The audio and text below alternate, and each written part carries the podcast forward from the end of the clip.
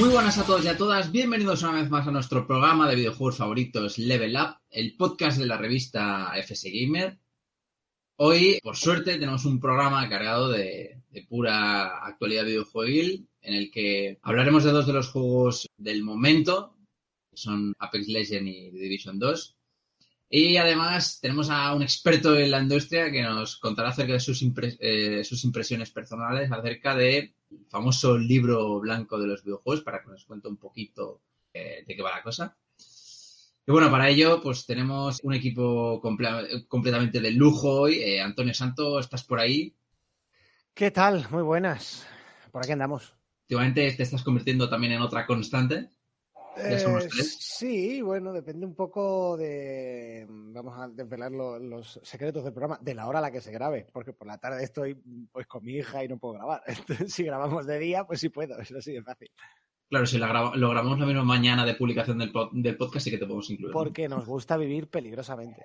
Efectivamente. Julian, ¿qué tal? Muy buenas. Eh, pues nada, aquí una semana más a, a salvar eh, el mundo. Salvar el mundo y salvar el programa, ¿no? De la falta de tertulianos. Pero bueno. Vale, pues muy bien. Eh, hoy somos tres. Voy a decirlo, voy a arriesgarme a decirlo, aunque la semana pasada ya caímos en el error de, de, de, del que caemos siempre. Hoy intentaremos hacer un programa eh, más bien breve, por digamos la naturaleza de, de los temas y porque que, pues, la actualidad no da para, eh, para más. Aunque bueno, siempre nos, al final nos acabamos alargando hasta las dos o, o, o, tres horas de programa. Así que en fin. Bueno, eh, si, si, nos alargamos hoy a las tres horas, eso sí que sería un milagro.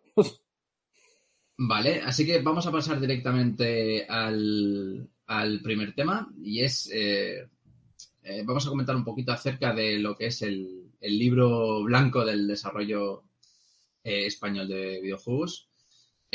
Ahora Antonio Santo nos explicará un poco más en detalle en, en qué consiste, ¿no? Pero se trata de una especie de cuestionario que recoge lo que es la información aportada por estudios españoles de, de desarrollo de videojuegos que se realiza una vez cada año. Y más o menos en él nos podemos encontrar, eh, digamos, los datos más relevantes ¿no? de, de, la industria del videojuego, del videojuego español. ¿no? Dato que, bueno, datos que, según, según imagino, eh, digamos que cada año se vuelve un poquito más eh, completo y extenso, dada la naturaleza de, bueno, de la evolución de la, de la industria ¿no? en, este, en el propio país. Eh, te cedo la palabra, Antonio, para que nos cuentes más o menos tu perspectiva desde dentro de, de la industria y comentamos eh, a ver qué, qué nos parece. Bueno, resumo primero para el que no lo sepa qué es esto del, del, libro blanco exactamente. El libro blanco es una iniciativa de la, de la Asociación de Desarrolladores de Videojuegos Españoles, que es una de las patronales del sector. Hay dos principales en España, en Indev y AEBI. Esta es la de... Si AEBI, digamos, es la patronal de, lo, de, lo, de, los grandes, de los estudios grandes sobre todo, y de, la, de Sony, Nintendo, etcétera. Dev está más orientada a las pymes. Eh, una vez al año, normalmente, ha habido años que se la han saltado, realizan un estudio, que es una mezcla entre una encuesta y una recopilación de datos, para eh, emitir un informe sobre el estado de la industria del desarrollo de videojuegos en España. Subrayo lo de, de desarrollo, porque se habla mucho en España de que España es la quinta industria de videojuegos en, Europa y tal, pero claro, eso es incluyendo la, mm, la venta, el mercado hay que diferenciar un poco entre el mercado de videojuegos, España es un mercado grande de videojuegos, y la industria de videojuegos, España es una industria diminuta. Este informe pretende hacer un retrato de la situación. Y esto es importante porque es muy complicado eh, curar a un enfermo sin diagnosticarlo primero. Entonces, este informe permite ver en qué estado está la, la, industria local, cuáles son sus características, sus fortalezas, sus debilidades. Y, y es, es, un dato que luego se puede utilizar tanto desde la política como desde las propias empresas, como desde otros agentes del sector para intentar mejorar la situación. La diferencia del informe de este año con respecto a otros años, que hemos percibido muchos, es que eh, en no siendo ni siquiera en años previos un, un uh, estudio particularmente triunfalista, o sea, que se dedicaran a darse palmaditas en la espalda de, de lo buenos que eran, porque la situación es la que es, eso no se puede negar. Sí que, mmm, digamos, por primera vez se han puesto en serio a poner el dedo en la llaga. Hasta ahora sí que te quedaba un... Te lo leías y te quedabas diciendo, bueno, pero ¿dónde está la autocrítica aquí? Porque es evidente que hay muchísimas cosas que, que mejorar. Este año ya ha habido pues un análisis de, de, de debilidades y de riesgos. Mm, ha habido más subrayar los problemas que hay que afrontar, ha habido más reflexión sobre las cosas que hay que corregir. Y eso per se ya es una buena noticia. Luego, si queréis, os comento algunas, os tiro algunas estadísticas o algunos datos que han salido en el informe y las podemos comentar. Pero bueno, en líneas generales, yo me quiero quedar con una, con una idea, que es que, lance, que lance ya desde aquí, independientemente de entrar al detalle de lo que dice el, el informe, y si queréis es lo primero que podemos comentar, pero es mi opinión, ¿eh? lo dije en, hace un par de días que estuve en un directo en el, en el canal de Nvidia en España, que es que la edad de oro de la industria del videojuego, del desarrollo de videojuegos en España, no fue en los 80, cuando Spectrum y demás, porque en aquella época no había un desarrollo, o sea, un tejido industrial, había gente que estaba haciendo juegos en su casa sin ninguna conexión entre sí, sin ningún tampoco afán por establecerse o por crear empresas que vivían a largo plazo, como demuestra el hecho de que cuando se acabó esa generación de máquinas, se disolvió el azucarillo porque no había conocimientos, no había medios, no había fondos como para dar el salto a, la siguiente generación. Mm, pues eso, que yo creo que ahora es cuando la industria de videojuegos española está viviendo su mejor momento, cuando empieza a haber cada vez más tejido, cada vez más estudios, cuando los indies se están asentando, se hacen más grandes, sacan más juegos. Cuando ya un estudio te saca dos, tres juegos seguidos que son un éxito internacional, ya ves que ahí hay una trayectoria que ya no es eh, haber tocado la tecla una vez y luego no saber cómo continuar yo lo veo así. Entiendo que uno mira el desierto que hay alrededor y es comprensible que se me quiera discutir esta noción, pero es que venimos de, la nada más absoluta. Ya, evidentemente. Y además no somos un, no somos un, a lo mejor un país en el que eh, existan grandes desarrolladoras como lo que estamos acostumbrados a ver eh, o a lo que estamos acostumbrados a, comprar o a ir noticias rollo Sony, Microsoft y ese tipo de, de historias. Entonces, yo digo yo que, claro, eh, una industria que viene de la nada y que está, que está creciendo, pues imagino yo que, eh, bueno, iniciativas como esta, que, es la del, la del libro blanco, ¿no? Que tiene algunos...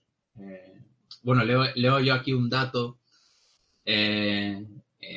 con respecto al del año pasado, ¿no? Que pone que hay un crecimiento del 15,6% y un total de 6.337 nuevos empleados. Mm. Sí, una de las cosas que, más subraya el informe y que es un principal problema que hay que corregir, pero claro, eso es como decir que el principal problema que hay que corregir para curar el cáncer es, curar el cáncer. Eh, es una tautología. El principal problema que hay en España es que es la, la, atomización, que sí, que de repente se han fundado no sé cuántas nuevas empresas, se ha contratado a no sé cuánta gente. Bueno, ya, ¿cuántas de esas empresas siguen vivas tres años después? ¿Cuántas de esas empresas facturan?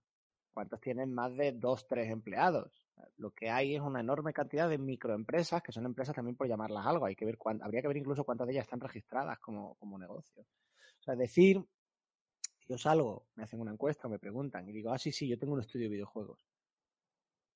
Porque estoy haciendo un juego en mis ratos libres en mi casa, pues hasta qué punto eso hay que contarlo como una empresa. Em, creo que hay mucho amateurismo mezclado con, el, con, profesionales que están empezando, para empezar, y que eso perturba un poquito los números. Y luego hay otro asunto también a raíz de eso, que es que lo que falla, pues digo que, que es la tautología es decir, lo que hay que arreglar es lo que está roto, ya bueno, nos ha jodido. Lo que falla en España es que como hay poca industria, hay poca, hay poco capital circulando, les cuesta muchísimo trabajo a las empresas establecerse, asentarse y poder afrontar un desarrollo de un producto sin, sin una precariedad súper loca de voy a hacer un primer juego con el dinero de mis padres o con el dinero de la capitalización del paro en mis ratos libres y lo tengo que hacer súper corriendo y un producto a medio cocer y a ver si hay suerte y funciona medio bien y con eso ya puedo hacer un juego en condiciones. Es que esa no es forma de afrontar un negocio. Pero entonces, eh, eh, ¿quién fue antes, la gallina o el huevo? Es decir, eh, ¿la industria de los videojuegos en España no crece más porque no hay capital? ¿O directamente no hay capital porque la industria del videojuego no se lleva como debería? Es un poco las dos cosas. A ver, es la pescadilla que se muerde la cola y, puede, cualquiera de las dos cosas podría desequilibrar la balanza. Es decir, de repente te salen 5 o 6, que es lo que está pasando. Eh, empresas que funcionan o, te sale una generación con mucho talento y, de por sí ellos son un motor. Pues empiezan a sacar juegos que funcionan, eso atrae la atención de la prensa, atrae la atención de publishers internacionales, atrae la atención de eh, capital internacional que viene e invierte. Y eso es lo que está empezando a pasar. Por, otro lado, podría haber pues, fondo de capital que llegue al país y diga, eh, pues mira, aquí no hay nada y lo voy a montar yo y me voy a quedar con el pastel también es una manera de, salir. Pero lo que está pasando más bien es lo contrario. O sea, lo primero que he dicho. Creo que ha salido una generación de gente con muchísimo talento, que además hay una formación muy buena en España. Podemos hablar de que hay demasiados másters, de que se promete trabajo a todo el mundo y eso es imposible. Es cierto, todo eso. O sea, se puede discutir hasta cierto punto todo eso. Pero es verdad que están preparando gente que está saliendo y que no estaban hace 10 años. Y te encuentras, por decir los típicos que conocemos todos, eh, Tequila, Fictiorama, mmm, eh, joder, de Constructim.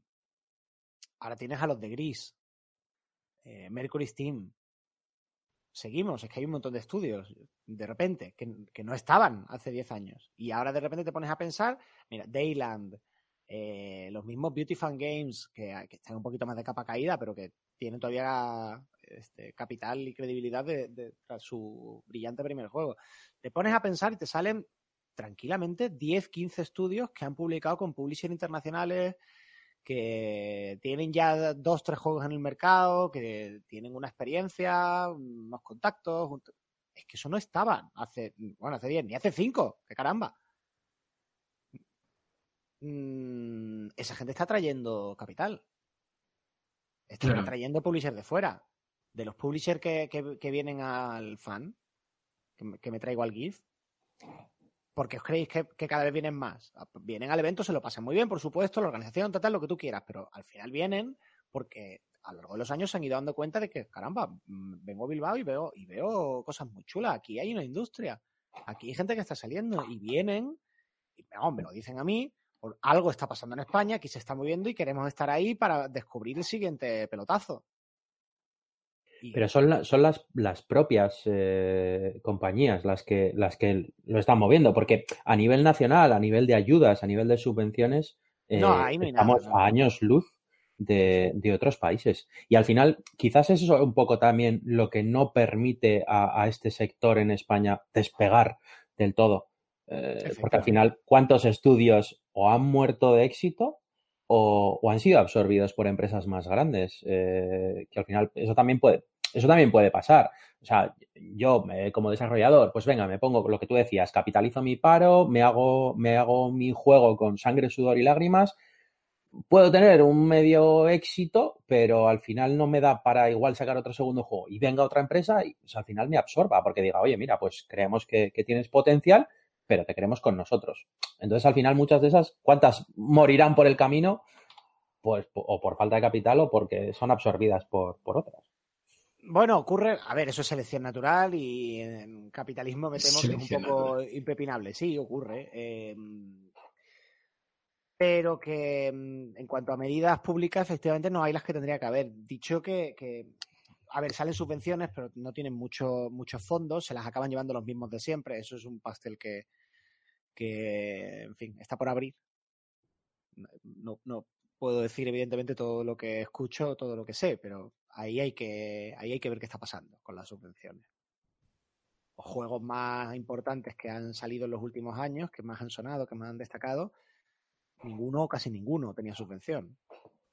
Pues hay que ver, hay que ver cuáles son los criterios y quiénes son las personas están detrás de esa subvención y que están políticamente metiendo mano y decidiendo quién se lo lleva y quién no. estamos hablando de subvenciones, perdona, estamos hablando de subvenciones eh, gubernamentales. Sí, sí, sí. Y hay que ver, como digo, quiénes son las personas relacionadas con la industria que hacen de asesoría y que deciden quién se las lleva y, y por qué se las llevan siempre los mismos. Un clásico en este país. Eso es todo lo que puedo decir porque no quiero acabar en un juzgado. Em, pero creo que queda bastante claro. Sí, sí, ahí lo dejo. Em, pero bueno, de todas formas, es que yo estoy en contra de las ayudas directas. Francamente. Eh, me parece que es una manera de, de mm, falsear el mercado. De falsear el mercado y de hacerse trampas al solitario. ¿Por qué? Porque una subvención em, puede tener sentido para arrancar un proyecto y, bueno, sacarlo adelante y luego coge y se devuelve esa subvención con interés cero y magnífico. Pero cuando es una subvención a fondo perdido, como se dan muchas veces, lo que está es falseando las cuentas porque hay una empresa que te saca un producto y que ese producto no es viable y hemos tenido no sé cuántos de beneficio, de ingresos, de tal. Bueno, ya, pero es que a lo mejor si descuentas de, de tu presupuesto la subvención, resulta que ya no es viable. Entonces, una empresa de videojuegos no es un servicio fundamental para la sociedad. Claro. Mm, ya está, si no eres económicamente viable, cierras. Punto. Las subvenciones no están para salvar los presupuestos de tu empresa. Están para ayudar a sacar un proyecto adelante que a lo mejor si no, no habría salido. Pero si sin subvenciones tu empresa no es viable, tu empresa debe cerrar. Es así. El Estado no está para gastarse el dinero en subvencionar productos, o sea, en, subvencionar productos de ocio deficitarios. Yo lo veo así. Eh, a lo mejor si estuviéramos hablando de no, pues es que subvencionamos unos documentales mm, que son de interés público. Vale, guay. Todo esto no es una ley absoluta. No, me he vuelto neoliberal de repente, se puede discutir. Pero es que un videojuego sobre, a ver, o una película de superhéroes no son un, un servicio público, caramba. Ya está. Entonces, no, no hay que dar subvenciones a fondo perdido eh, y, o, si se dan, por lo menos, no, no deberían poder, una empresa no debería poder volver a pedirlas si su producto anterior ha sido deficitario, si no cuentan la subvención. Es decir, que se den a empresas viables que saquen productos adelante, no para mantener abierta una empresa con dinero público. Porque ahí lo que se está pagando es que un señor directivo se haga rico con dinero público. Claro, pero yo imagino que por un dato que veo yo, bueno, eh, no sé si tendrá que ver con algún dato yo que veo por aquí, que esas eh, subvenciones no se darán por igual según qué comunidad autónoma, ¿no? Mm, son estatales. Ah, luego ya que haya ayudas eh, autonómicas, la verdad es que no lo sé. Yo estoy hablando del plan de, del plan 2020 y de, de los planes de subvenciones estatales. Pero bueno, a lo que quería llegar es que en mi opinión las ayudas de, que se deben dar, las que funcionan, es que lo que hay que hacer es, joder, que no hay que inventar la pólvora, hay que irse a los países donde la industria funciona bien y ver qué están haciendo.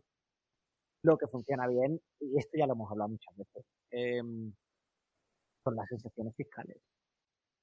Es decir, usted tiene una empresa hasta determinada facturación, que no tiene que ser muy alta, que tiene que ser la mínima de supervivencia de una empresa que pague sueldos dignos hasta determinada facturación usted paga muy poquitos impuestos para poder garantizar que usted paga unos sueldos y que su producto es viable. A partir de ahí, pues ya le podemos a usted freír o, en fin, lo que haga falta. Pero a mí me parece que esa es la mejor manera de, hacer que la cosa arranque. Lo que hacen en Inglaterra, lo que hacen en Estados Unidos, en fin, en, países donde la industria está funcionando, que se le dice a la gente, usted pequeña, como a mí me interesa que estas empresas aguanten y se hagan grandes, usted pequeña empresa no paga impuestos. Si paga, paga menos. Y cuando usted se haga grande, ya se los cobraremos. ¿Vale? Pues estupendo. Mira, mira qué fácil. Y de hecho es lo que pide mayormente el sector. ¿eh? Cuando tú te preguntes, pones a preguntar, te dicen, pues sí, bueno, ayudas, tal.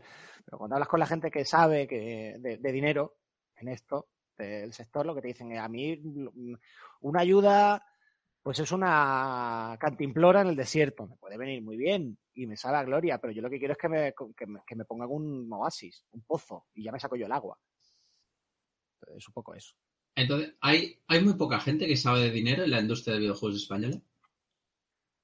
Sí, y, por eso se monta el GIF. Esto es otra cosa que ya he dicho muchas veces. Aquí hay gente con mucho talento para hacer videojuegos y artistas muy buenos y programadores fantásticos y muy buenos diseñadores de juegos, pero lo que hay menos, y no porque seamos torpes o no sepamos sumar, sino por falta de experiencia, es especialista en desarrollo de negocio de videojuegos.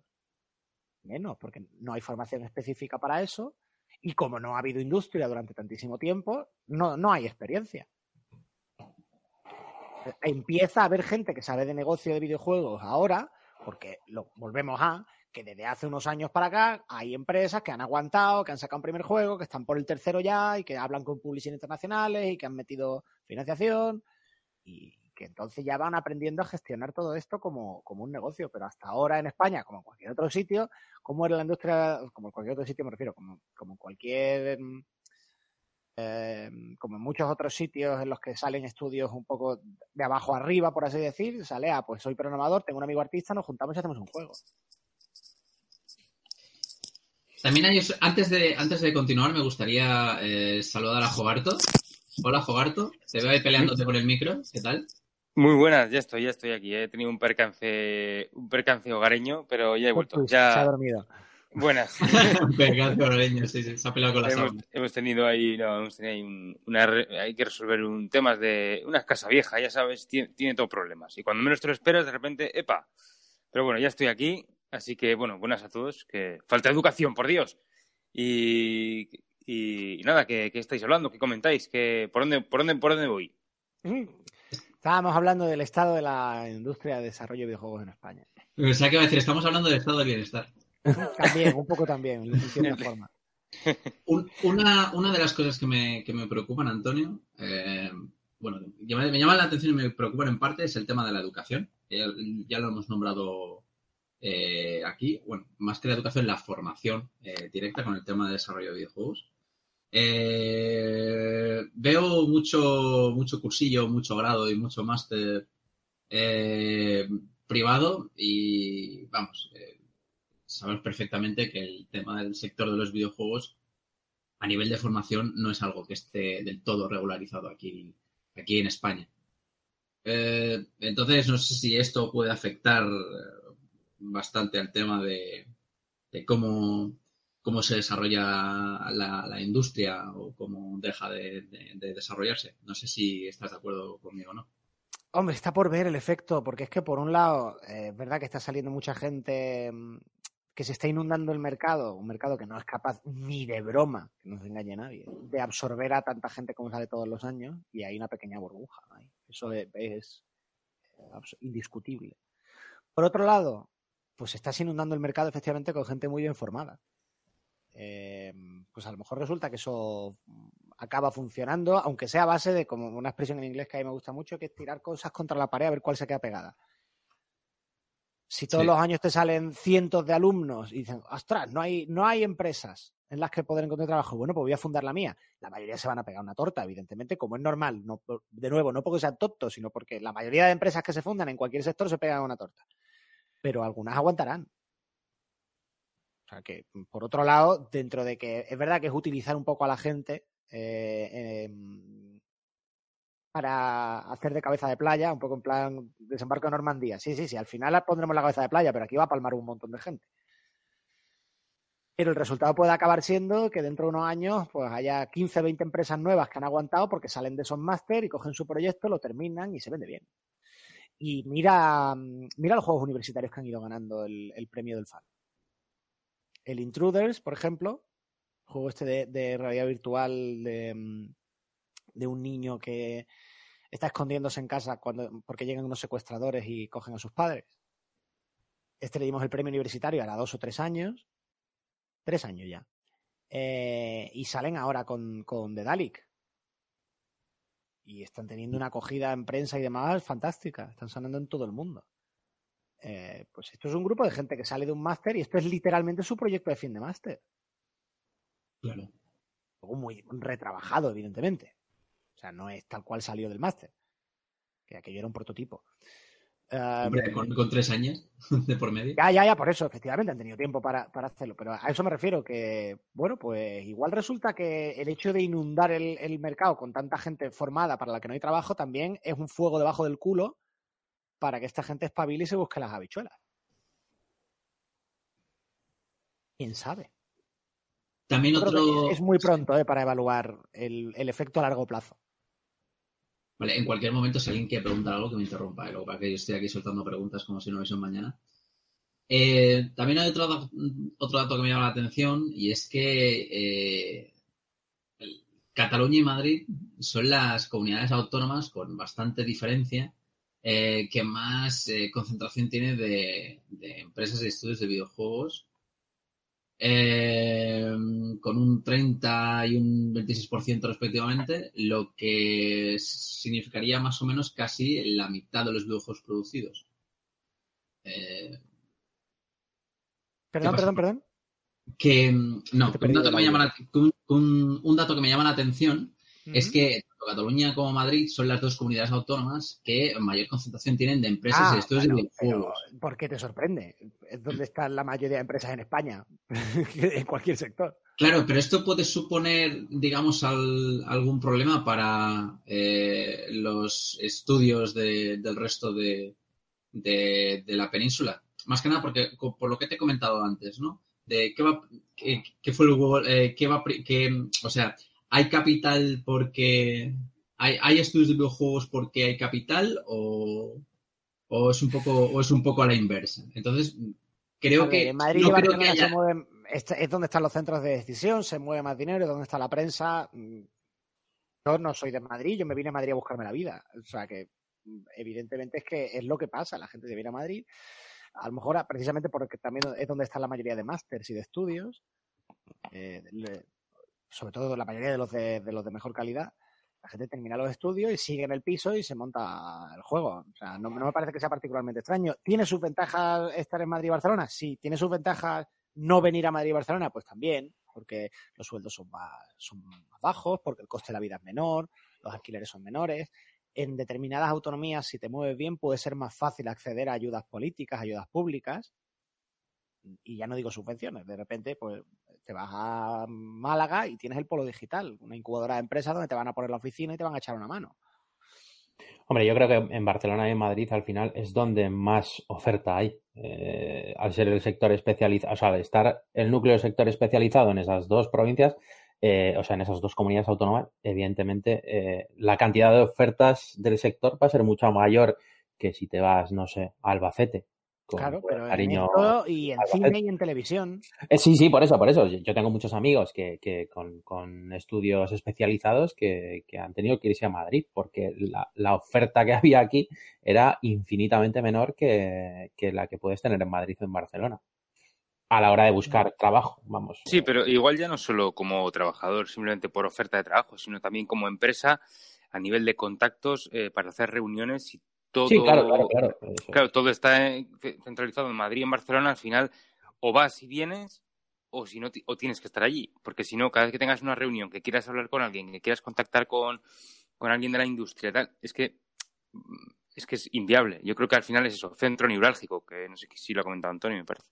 Hombre, tú imagínate que nosotros tuviésemos que ir a hacer, eh, si nosotros tuviésemos aquí nuestra empresa de, de, no sé, de publicidad de videojuegos y demás, y tuviésemos que ir a cubrir eh, presentaciones de juegos que generalmente se hacen en Madrid o en Barcelona.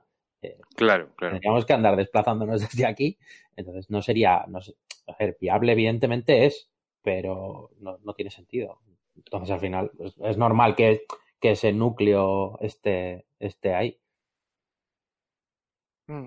Pero de nuevo, es que no tiene nada. España es un país muy centralista para eso. La, industria y los trabajos no están repartidos por igual, casi todo en el centro.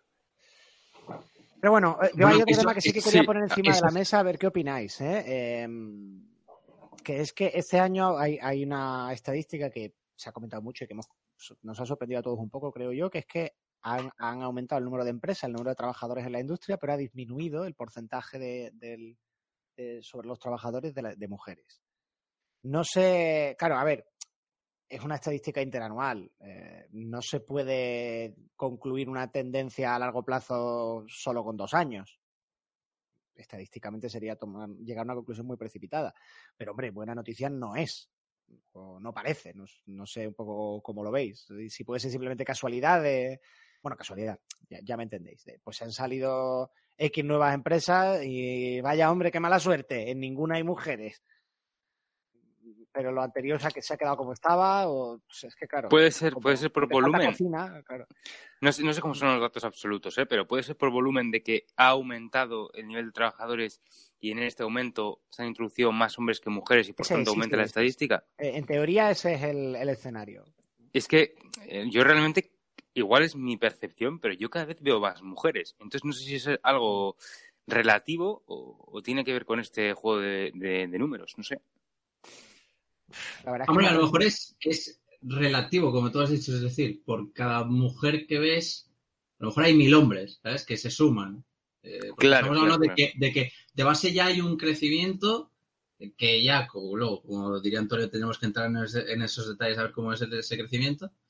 Pero de entrada ya hay un crecimiento, ya he visto, eran 6.337 nuevas personas eh, trabajando en el tema de juegos. A lo mejor, pues sí que ha habido un incremento de mujeres con respecto al año pasado, no sé cómo son los datos, estoy simplemente especulando, pero eh, las mujeres, el número de mujeres son una minoría, que es lo que yo eh, me, me, imagino. Pero bueno, yo creo que eso, eso son eh, consecuencias de algo mucho más eh, grande, ¿sabes? Que no es solo el único sector en el que, en el que, bueno, que no es, que, que no está, no está feminizado cuantitativamente.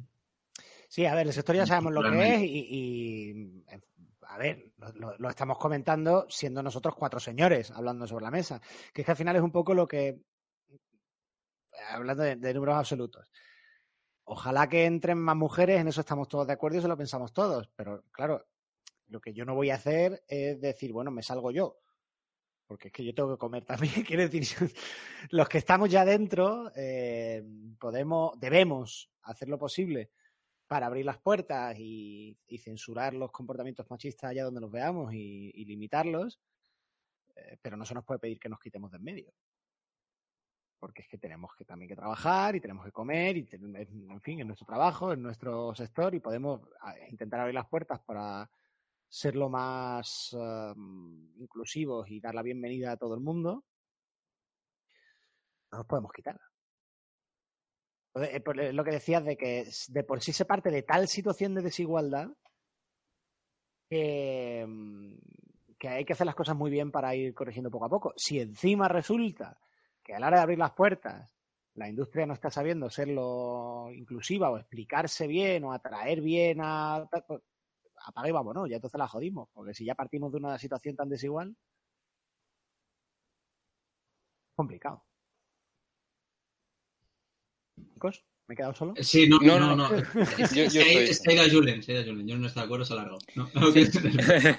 yo estaba pensando que, que, yo creo que cada vez hay más eh, mujeres en el sector y o vemos más mujeres en el sector, pero que sigue siendo algo un poco de...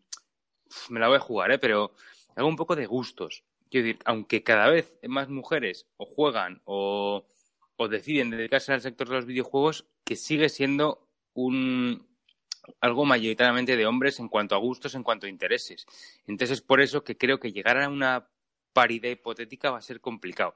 Ya no es una paridad, sino que, que, aumente mucho el nivel de mujeres con respecto al de hombres. Sí que aumente el nivel de mujeres, pero no con respecto al de hombres. Claro, Hombre, a nivel de...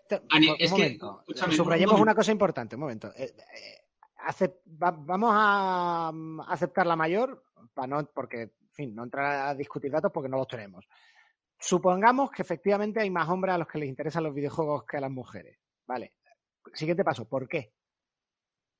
Eso es lo que hay que corregir, porque de por sí no hay nada en el cerebro de un hombre o de una mujer que le haga que le gusten más los videojuegos. Y yo te, voy, a añadir otro, dato, el súper conocido de que, las, de que las mujeres son el 51% de las jugadoras. O sea, ¿cómo que sí que son el 51% de las jugadoras, pero eh, siendo eh, pero en la industria son completamente minoría. Es algo que no entiendo.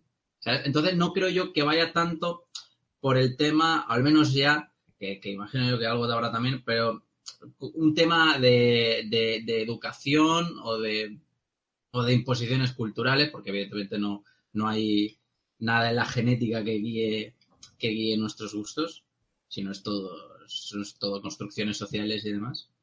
Sino que yo creo que arraiga un problema mucho más, más complicado que atañe diversas eh, variables eh, económicas entre ellas. Por eso creo que sí que es, eh, más problemático eh, esto de, arreglar y solucionar. Se nos escapa un poco del alcance de esta tertulia, pero que hay, hay muchos elementos ahí, hay, hay, muy pocas mujeres en carreras técnicas, hay que preguntarse por qué, cuáles son las barreras que, que impiden que lleguen más. Es un asunto francamente muy complicado, muy complejo, pero hay que afrontarlo, hay que afrontarlo, no se va a solucionar solo. Y es importante que se solucione. Además, em, por muchas razones. La primera y más importante, joder, por una razón de justicia. Es que no me parece que tenga que haber em, ni una sola mujer, ni media, que en un momento dado diga me quiero dedicar a videojuegos y no entro porque no puedo, porque lo paso mal, o porque me cuesta, o porque... Es que no debe haber ninguna, ninguna que no se sienta incluida o bienvenida. No puede. Ahí, estoy contigo, pero no, no me malinterpretéis, ¿eh? y no me refería a que... No, no, ya, ya, ya lo sé, ya lo o sea, quiero decir, yo he dicho lo, que, lo que puede ser la realidad ahora, ¿eh? no, no que sea bueno o que sea malo. De hecho, eh, yo creo que es algo, lo que decís vosotros, un poco imposición cultural o, o, algo que ha llevado a esto, que esto no es que las mujeres nazcan y no eh, ya pensando en no me gustan los videojuegos o, o, prefiero otra cosa, no, sin más, que esto es algo que, que ha llevado, se ha llevado culturalmente. Entonces, también ocurre, que es otro de los mundos que, puede quedar cerca, que es el, mundo de los wargames o, o, así. Este mundo ha sido mayoritariamente de hombres toda la vida, por, por, yo creo que por eso, por tema, por lo que sea. Y cada vez se están metiendo más mujeres.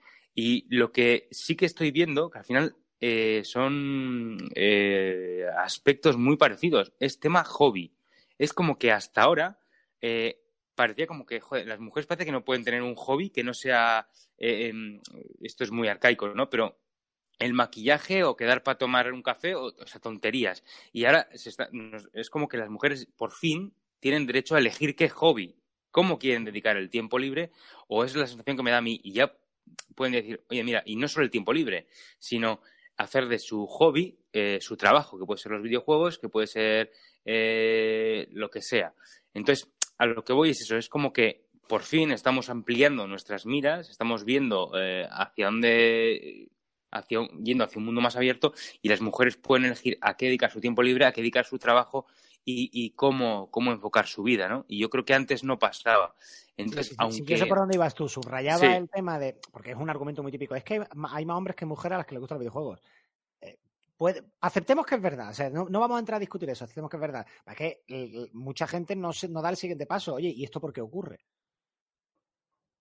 Por eso pues, era lo que, lo quería subrayar. Pero bueno, yo me, he quedado con, una cosa que quería decir al respecto del por qué meter más mujeres. He dicho, es que primero es de justicia y segundo, y esto creo que es muy importante y, a todos nos debería, todos los que amamos los videojuegos lo deberíamos tener presente siempre. Es, es por lo que todo lo que nos estamos perdiendo toda la gente con un montón de talento que está ahí fuera, que podría estar haciendo juegos maravillosos y que no están, porque no se les ha abierto la puerta, porque Correcto. bienvenidas, por, por 20.000 razones, por la que sea. Hay mucha gente que podría estar haciendo juegos buenísimos y que no está. Correcto. Aparte de por justicia, caramba, porque yo quiero ver los juegos que, esa gente tiene que hacer.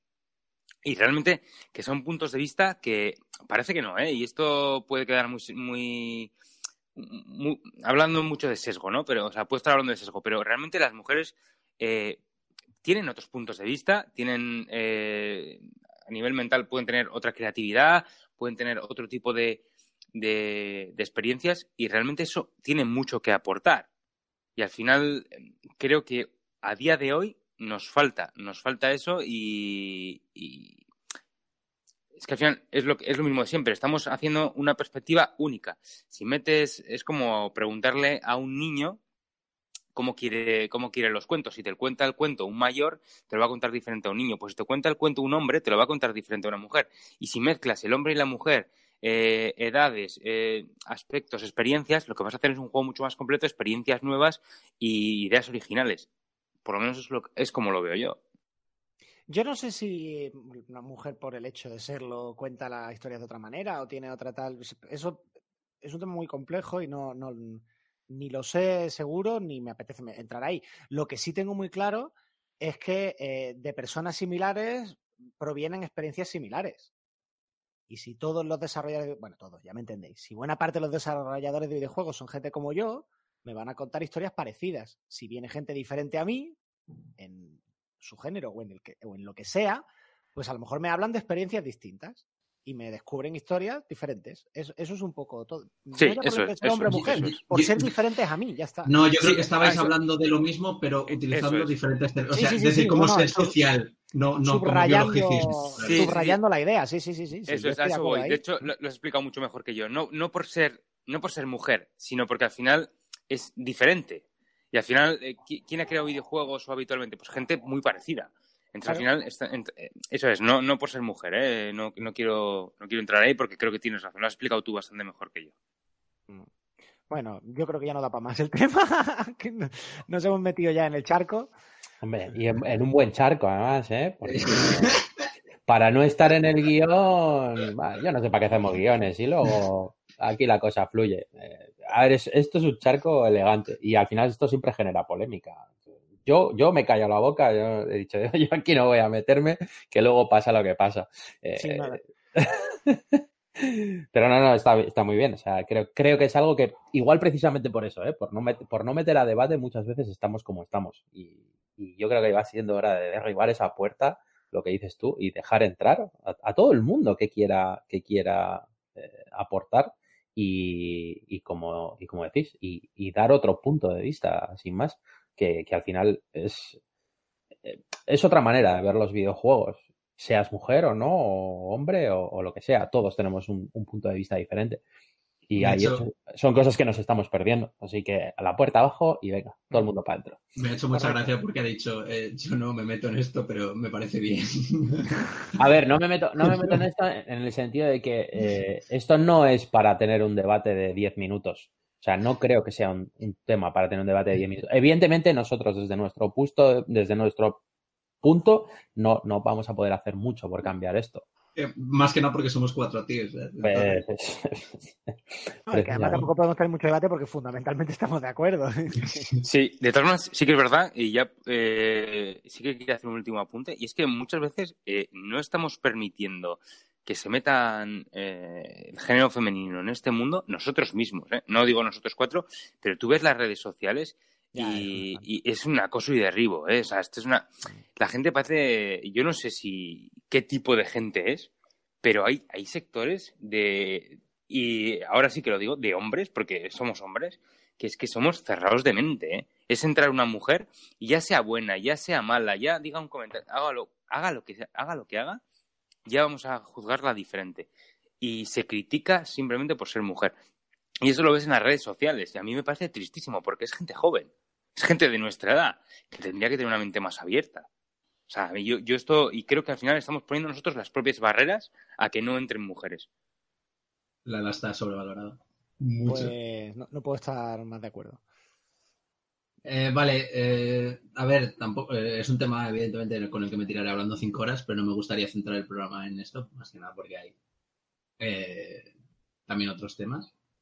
Y no sé si alguien quiere concluir eh, con eh, algo, aunque creo que ya más o menos todos hemos dado nuestro, nuestro punto de vista, nuestra opinión. Sí, mira, yo, yo sí voy a por. Yo quiero, yo quiero decir una cosa.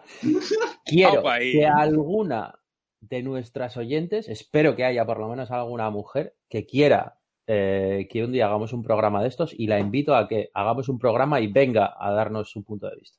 Pues, sería, una, sería una idea magnífica. Increíble. Sí, sí, sí. una idea magnífica. una o varias, vamos. todas las que sí, sí, sí, todas las que quieran, todas las que quieran venir, por supuesto. O sea, para, para no tener que hacer esto en un debate de 10 minutos, que sinceramente creo que da para mucho, no para 5 horas, como dice Mar, por favor. Pero, pero oye, si tenemos alguna escuchanta que, que, quiere, oye, invitadas están y que nos den su punto de vista. O venir, la moción. O, venir o que nos manden un audio al 635 14 42 66. Qué bien traído, ¿eh? y si son de la zona del norte y quieren participar en el Ludus, pues oye. Oye, ya estamos metiendo aquí la cuña publicitaria. bueno, eh... habrá que, a lo mejor hay que avisar de esto al señor director del programa. También. o no, si da, si da igual, si aquí ya aquí ya más o menos. Eh, el, aquí no, aquí no, el poder no está A ver, si me río porque ¿cuándo fue la última vez que el señor director participó en el programa? ya, ya, ya, ya. Bronca, bronca. Bueno, eh, damos unos segunditos de, de descanso, que ha sido un debate intenso, y volvemos con Apex Legends.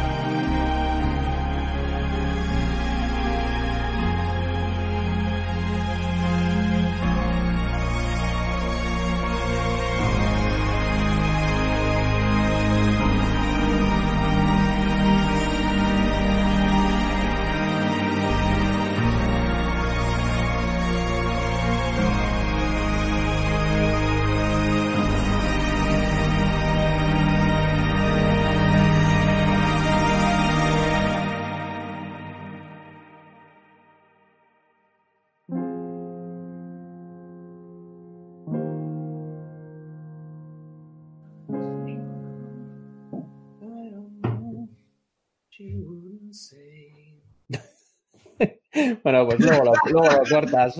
O, no, o lo dejo así. Ya estamos de vuelta. Eh, bienvenidos y bienvenidas a Apex Legends, la siguiente, bueno, es el tema en el que vamos a tratar en la siguiente sección del programa.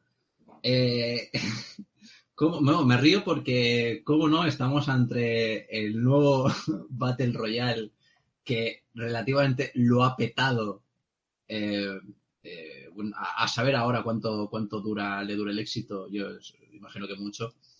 En el mercado de los videojuegos, un free to play creado por Respawn Entertainment que ha salido de la nada, porque es que no lo he visto, que yo personalmente lo he visto, no lo he visto anunciado en ningún sitio, no he visto que haya tenido una gran campaña increíble, sino simplemente que ha salido y todo el mundo se ha puesto a jugarlo. Eh, tiene, tiene muy, lo que sí que puedo decir es que tiene muy buena pinta eh, y creo que esto va para, para, largo. Eh, Julen, eh, has tenido ocasión de, de, probarlo y darle duro. Sabemos todos perfectamente que el Battle Royale es una de tus especialidades. Así, que coméntanos un poco eh, más o menos cómo, lo has visto, cuáles son tus impresiones, qué te parece, si te parece que tiene futuro o no lo tiene. Bueno, vaya por delante que cuando hicimos el directo de Fortnite, eh, según acabamos el vídeo, desinstalé el Fortnite diciendo que no iba a volver a jugar a una mierda de estas. Así que, fiel a mis principios, pues, pues nada, y engañado por Aymar, eh, el otro día estuvimos haciendo un, pequeño directo eh, a través de Xbox en Mixer, bueno, en Xbox a través de Mixer, mejor dicho, y estuvimos probando y comentando un poquito eh, este Apex Legend.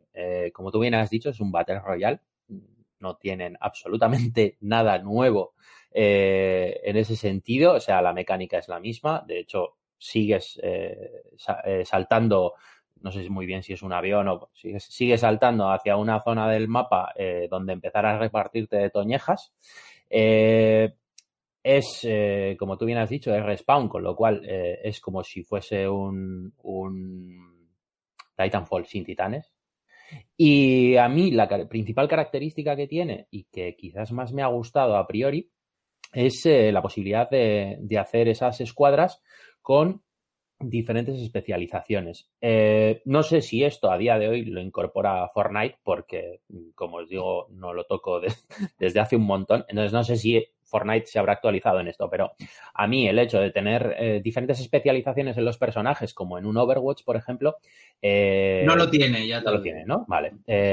pues me invita mucho a, a la colaboración. de hecho, Aymar y yo, pues bueno, lo, simplemente lo estábamos probando, entonces tampoco, tampoco entramos a, coordinar mucho. Eh, pero bueno, las posibilidades de que hay especializaciones pues como tirando a tanque, otros son eh, más hacia el DPS, al daño directo, otros son más support con, mm, eh, características o habilidades que, nos permiten curar o regenerar a, compañeros, pues al final consiguen que pues tenga un poco ese aspecto más cooperativo que, que en Fortnite, donde pues al final prima el tonto el último y salve yo mi culo. Eh, a ver, ha sido un bombazo, la verdad. Eh, han estado viendo algunos, algunos comentarios de que ha habido eh, retransmisiones de Twitch donde en Apex ha habido 300.000 espectadores y en Fortnite pues poco más de 100.000.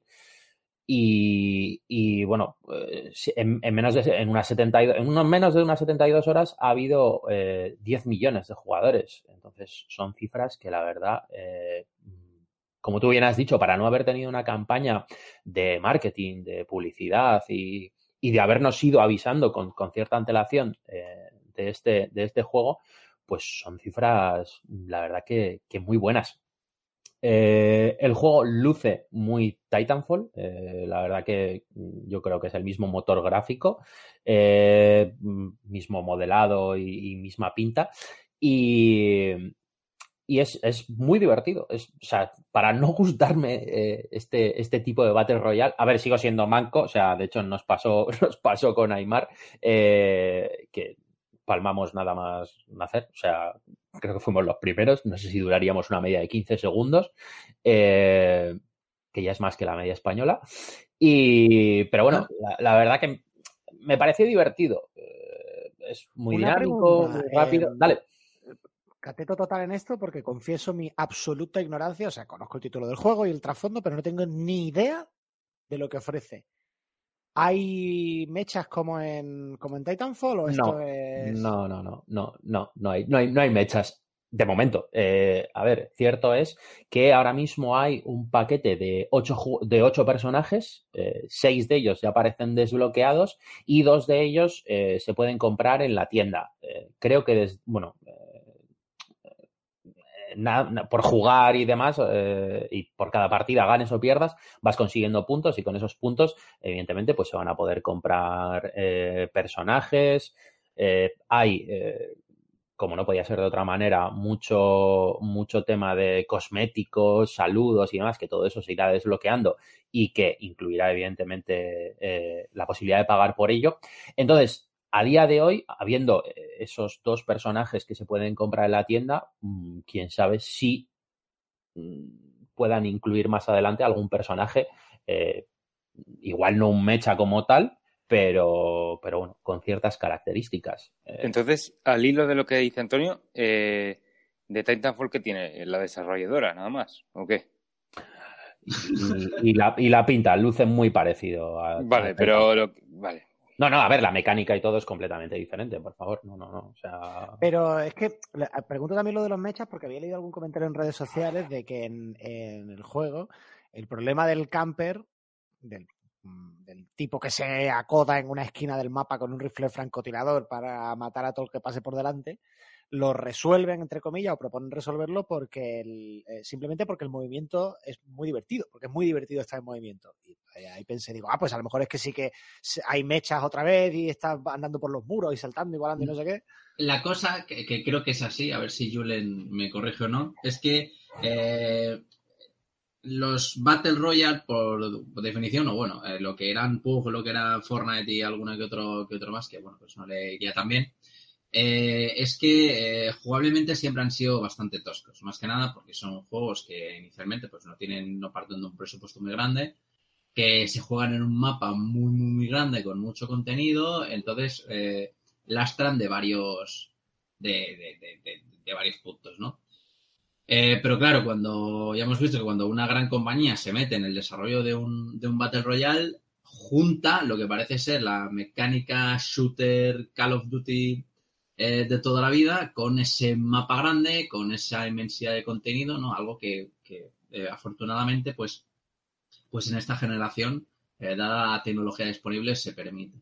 Entonces, claro, es una especie de mezcla entre lo que, lo que, lo que ha dicho Julen, ¿no? La, lo que es la jugabilidad eh, fresca, rápida, eh, el buen gameplay profundo de un Titanfall o de un Call of Duty con el mapa grande y la inmensa cantidad de contenido de, un, Battle Royale. Entonces sí que a lo mejor eh, técnicamente estaría un paso por delante de lo que ya conocemos. ¿No es así? Eh, sí, a ver, de todas maneras, eh, como incluye eh, personajes con diferentes habilidades, hay un... No lo he probado, este personaje, pero bueno, estuvimos leyendo un poco las características de cada personaje.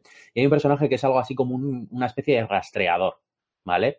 Entonces, ese personaje parece ser que tiene la, la, posibilidad de ver los rastros de personajes que han, que han pasado por la zona.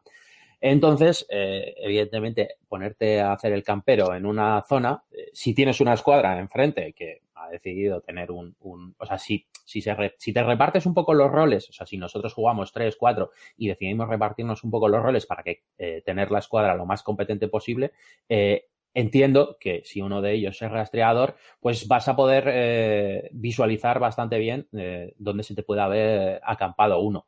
Eso sumado a, que existe, al igual que, en PUBG y en Fortnite, eh, la opción de que se va acotando el mapa para, para ir empujando a los jugadores hacia, hacia un mismo punto, pues, pues al final hace que el ser campero pierda un poco el sentido.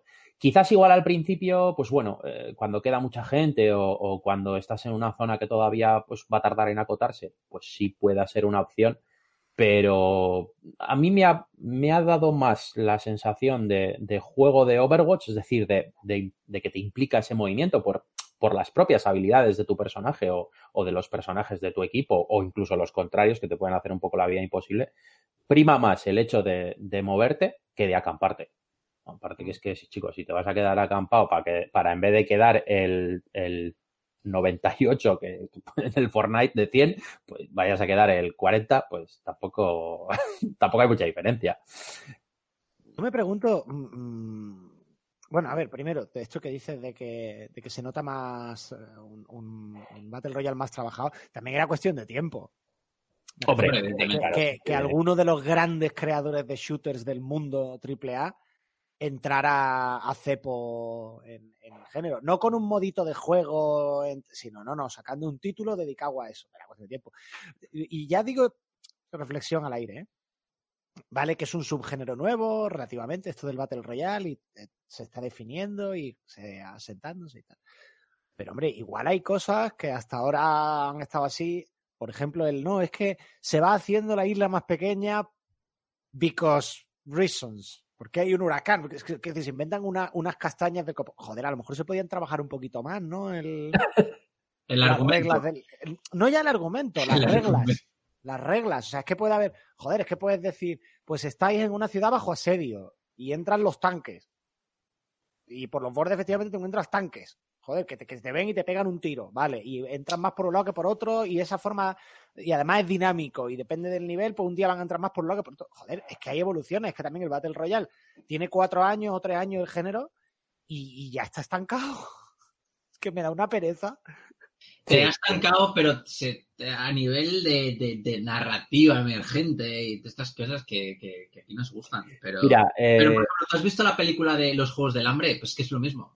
Eh, ah, sin, todo lo, todo lo que tiene detrás de conspiraciones políticas y demás, es exactamente lo mismo. Tú estás en un mapa y en un mapa a veces pues hay explosiones y a veces pues porque hay que animar un poquillo el, eh, el, el cotarro, pero es todo puro entretenimiento. Mira, Apex... Para que cambien cosas, es que todos los juegos son iguales con distinta piel. Perdona, Julen, dale. No, no, Apex, ha, incluido, una cosa nueva en, eh, una novedad en ese, en ese modo Battle Royale que, quizás el resto no, no, tiene. Digo quizás porque desde que yo jugué a Fortnite y PUBG no sé cómo ha ido evolucionando, ¿vale? Entonces puede que esta característica haya sido incluida a posteriori. Eh, yo al menos la, primera vez donde lo he visto ha sido, ha sido ahora en Apex. Eh, como Aymar y yo estábamos jugando en escuadra, nos metieron con un guiri porque las escuadras son de tres. Cuando saltas desde esa nave, autobús volador o, lo que sea que saltas en, estos juegos hacia la isla, hay como una especie de capitán de salto, ¿vale? Uno, es aleatorio. Uno de los tres de, la escuadra eh, decide en qué punto puede saltar el equipo o el resto puede sugerir una zona donde caer, ¿vale? Es decir, pues mira, vamos a ir hacia, yo qué sé, aquella cabañita de allí que parece que igual eh, no baja tanta gente. Eh, si el capitán de salto, por así decirlo, selecciona una zona de salto, tú ya no tienes absolutamente nada que hacer. Eh, es decir, puedes dejar que automáticamente el juego te lleve hacia donde, donde ese capitán de salto ha seleccionado la zona, ¿vale? A ver, eso está muy bien porque antes podía sugerir la zona, pero la gente al final, eh, como se líe con los controles o lo que sea, o el paracaídas, puedes acabar a 20 metros. Ahora sigue, ahora sigue igual la, ahora sigue igual la cosa, o sea que es una novedad en toda regla. Vale, es que no, no, no lo sabía. Entonces me pareció, me pareció súper cómodo, primero porque, oye, joder, nosotros la verdad que no teníamos ni pajolera idea de, de qué zona puede ser mejor o peor, y el, el guiri con el que nos, que, con el que entramos, eh, la verdad que parece que controlaba. Sí es cierto que eh, si aleatoriamente te nombran de capitán de salto eh, y tú dices, no, no, yo paso de esta movida, puedes eh, pasarlo, ¿vale? O sea, no, no, tienes por qué quedarte. Lo coges, le das a la B y nombra capitán de salto a, otro. Estoy diciendo capitán de salto, mm, mm, pero no sé si es exactamente así como lo llama el juego, ¿eh? No lo recuerdo. Entonces, pues bueno, me parece una característica que si quizás alguien de tu, de tu escuadra controla más un poco el mapa, pues, pues la zona puede estar mejor o peor. Pues bueno, es, es, algo diferente. Sí es cierto que, como dice Antonio, tampoco hay una razón de ser de por qué se va acotando la zona, ni, ni, ni se ha innovado en ese sentido. Pero yo creo que es eh, los juegos que están más destinados a, al, que están únicamente destinados al multiplayer o a los sports y demás, los únicos que tienen más o menos una razón de ser son los juegos de Tom Clancy. Porque es que el resto no tiene absolutamente nada, nada narrativo detrás. Hombre, es que verdaderamente a la, única, a la única persona que conozco que se haya mm, hecho este planteamiento es Antonio. O sea, yo hasta ahora no se me había ocurrido. No, pero no, la razón de ser es por una cuestión narrativa, es por una cuestión jugable. Bueno, yo sé que eh, eh, viene una cúpula que se va acotando y que si me quedo al lado de ella me va a matar. Tampoco. Sí, te digo que, que, no es por una cuestión narrativa, porque bueno, es suspensión de la incredulidad y como bien dice Mark, en los juegos multijugador pues no tiene ni pies ni cabeza ninguno. O sea, eso no es, no es nuevo. Por una cuestión jugable, es que esa misma idea de hay que reducir el área porque hay menos jugadores, porque han ido palmando unos cuantos, y si no reducimos el área es que no se cruzan, es para eso. vamos, a, vamos a explicarlo a la gente por si alguien no se ha parado a pensarlo. Lo de que el área de los Battle Royale se vaya haciendo más pequeña es simplemente porque cada vez hay menos personajes activos porque van palmando en un mapa que si siguiera siendo igual de grande haría que no se encontrara nadie, sería muy aburrido, durarían eternamente. Para forzar, sí, los claro, para forzar que haya encuentros. Pero es que eso se puede hacer de más maneras. Sí, sí, pero, probablemente tendría más implicaciones. ¿Sabes qué pasa? Que tú puedes poner un premio mayor, por ejemplo, para el ganador, puedes poner eh, muchas otras alternativas, pero se consigue que con eh, el, el, menguando, menguando el mapa, si no mueres, primero que haya un nivel de tensión que vuelva al juego el doble de divertido. no, no, eh, pero es que no me, no me estás entendiendo. Yo no digo la idea no es, a ver, no, vamos a hacer un premio más para, más grande para fomentar el combate. No, no, vale, vamos a reducir el mapa, si es que eso tiene sentido, pero que hay muchas formas de reducir el mapa que además tendrían implicaciones sobre la jugabilidad. Por y ya he puesto un ejemplo, la ciudad está bajo asedio, por ejemplo, y hay tanques, y en un momento dado los tanques van rompiendo las murallas de la ciudad y van entrando. Y habrá en una partida en la que vayan entrando más por un lado que por otro, con lo cual tú ni siquiera puedes prever no, es que se va a ir cerrando por todos lados por igual, o se va a ir cerrando más por aquí o más por acá, y sé por dónde me tengo que mover. ¿eh? En cualquier momento te, van te pueden entrar por donde tú estás, por ejemplo. O no, no, es que hay un, yo qué sé, zombies. Venga, pues están subiendo zombies por las alcantarillas y pueden aparecer en cualquier parte del mapa y volver a esa parte del mapa eh, inservible. Es que se, se le podría dar muchas vueltas de tuerca a la mecánica de hay que hacer el mapa más pequeño ya digo, no por una cuestión argumental, por una cuestión jugable. Es que realmente, en cuanto a jugabilidad, se podrían hacer cosas chulas, creo. Sí, no, hombre, sin duda. Y, posiblemente, mira, yo mm, voy a apostar por, por la fórmula que, tiene Apex de que posiblemente mm, de llegar esas, esos aspectos jugables por algún sitio, yo creo que van a ser por Apex. Porque Fortnite yo creo que eh, su guerra está en, los micropagos y, listo. O sea, no, Sí, en los ositos de peluche, los... No, no, creo, no, no temporada eso, sí, sí. O sea, yo creo que de, de llegar ese tipo de novedades o, o esa vuelta de tuerca al, al, género, más que nada porque ya lo hemos visto de, de primeras, Apex, eh, pues yo que sé, ha intentado dar un, un, poquito de diferencia al, al género Battle Royale. Yo creo que las novedades de llegar pueden llegar por ahí. De todas maneras, eh, acaba de salir. Eh, le queda recorrido, evidentemente. Eh, incluirá personajes, cosméticos. ¿Sabes, también qué, ocurre? Que, que eh, como bien ha dicho Julen, eh, las gracias o las novedades que, que, incluyen este tipo de Battle Royales tienen una serie de gracias o atrayentes eh, diferentes a lo que estamos acostumbrados a ver, que no es lo que, no es a lo mejor, no, está, no es lo que están destinados a, a lo que es el tema jugable o al tema de que hay un poquito más de, le llamo narrativo para que me entiendas, pero que tenga un, un poco más de, de, de, sentido, por así decirlo, que hay una novedad, típica novedad a lo mejor que verías en, en un juego triple A de consola, sino está que si en bailes, que si en chorraditas, que si meto el guante de Thanos ahora en medio del mapa, que si meto ahora un concierto de música de no sé qué en medio de... Este tipo de cosas que, que parece que es con lo que están haciendo ahora... Eh, eh, que son súper profundas, ¿eh? Que son muy superficiales, son puro marketing, son puro eh, cachondeo, pues para que te veas con tus amigos y te pongas a bailar el baile del fornite este famoso en tu casa y bueno, pues así te lo pasas bien. Mira, esto, esto es muy fácil. ya está, es que no tiene más. esto es muy fácil. Yo creo que eh, Apex Legends eh, va, a, va a, recabar a, un cierto número de jugadores que hasta ahora posiblemente el Battle Royale se la soplase mucho. y y por ponerte un ejemplo, te digo, mira, el colectivo de jugadores de Overwatch. El colectivo oprimido de jugadores. Que igual, que igual eh, sudaban mucho de Fortnite porque no les atraía el, género, eh, igual le dan un tiento al Apex. Básicamente porque es muy parecido al Overwatch, en el sentido de que tienes personajes con diferentes tipos de habilidades. Entonces, ya estás apostando por atraer a, un, a, un, a un núcleo de jugadores que igual no se han acercado al Fortnite o al PUBG, porque sinceramente era como jugar a un Counter-Strike, pero todos al mismo sitio. Esto ya al final te da, te da un, aspecto jugable diferente. Esa posibilidad de, que eh, por escuadras pues, pues vayas eligiendo eh, diferentes tipos de, personajes para, para, hacer un equipo lo más competente posible.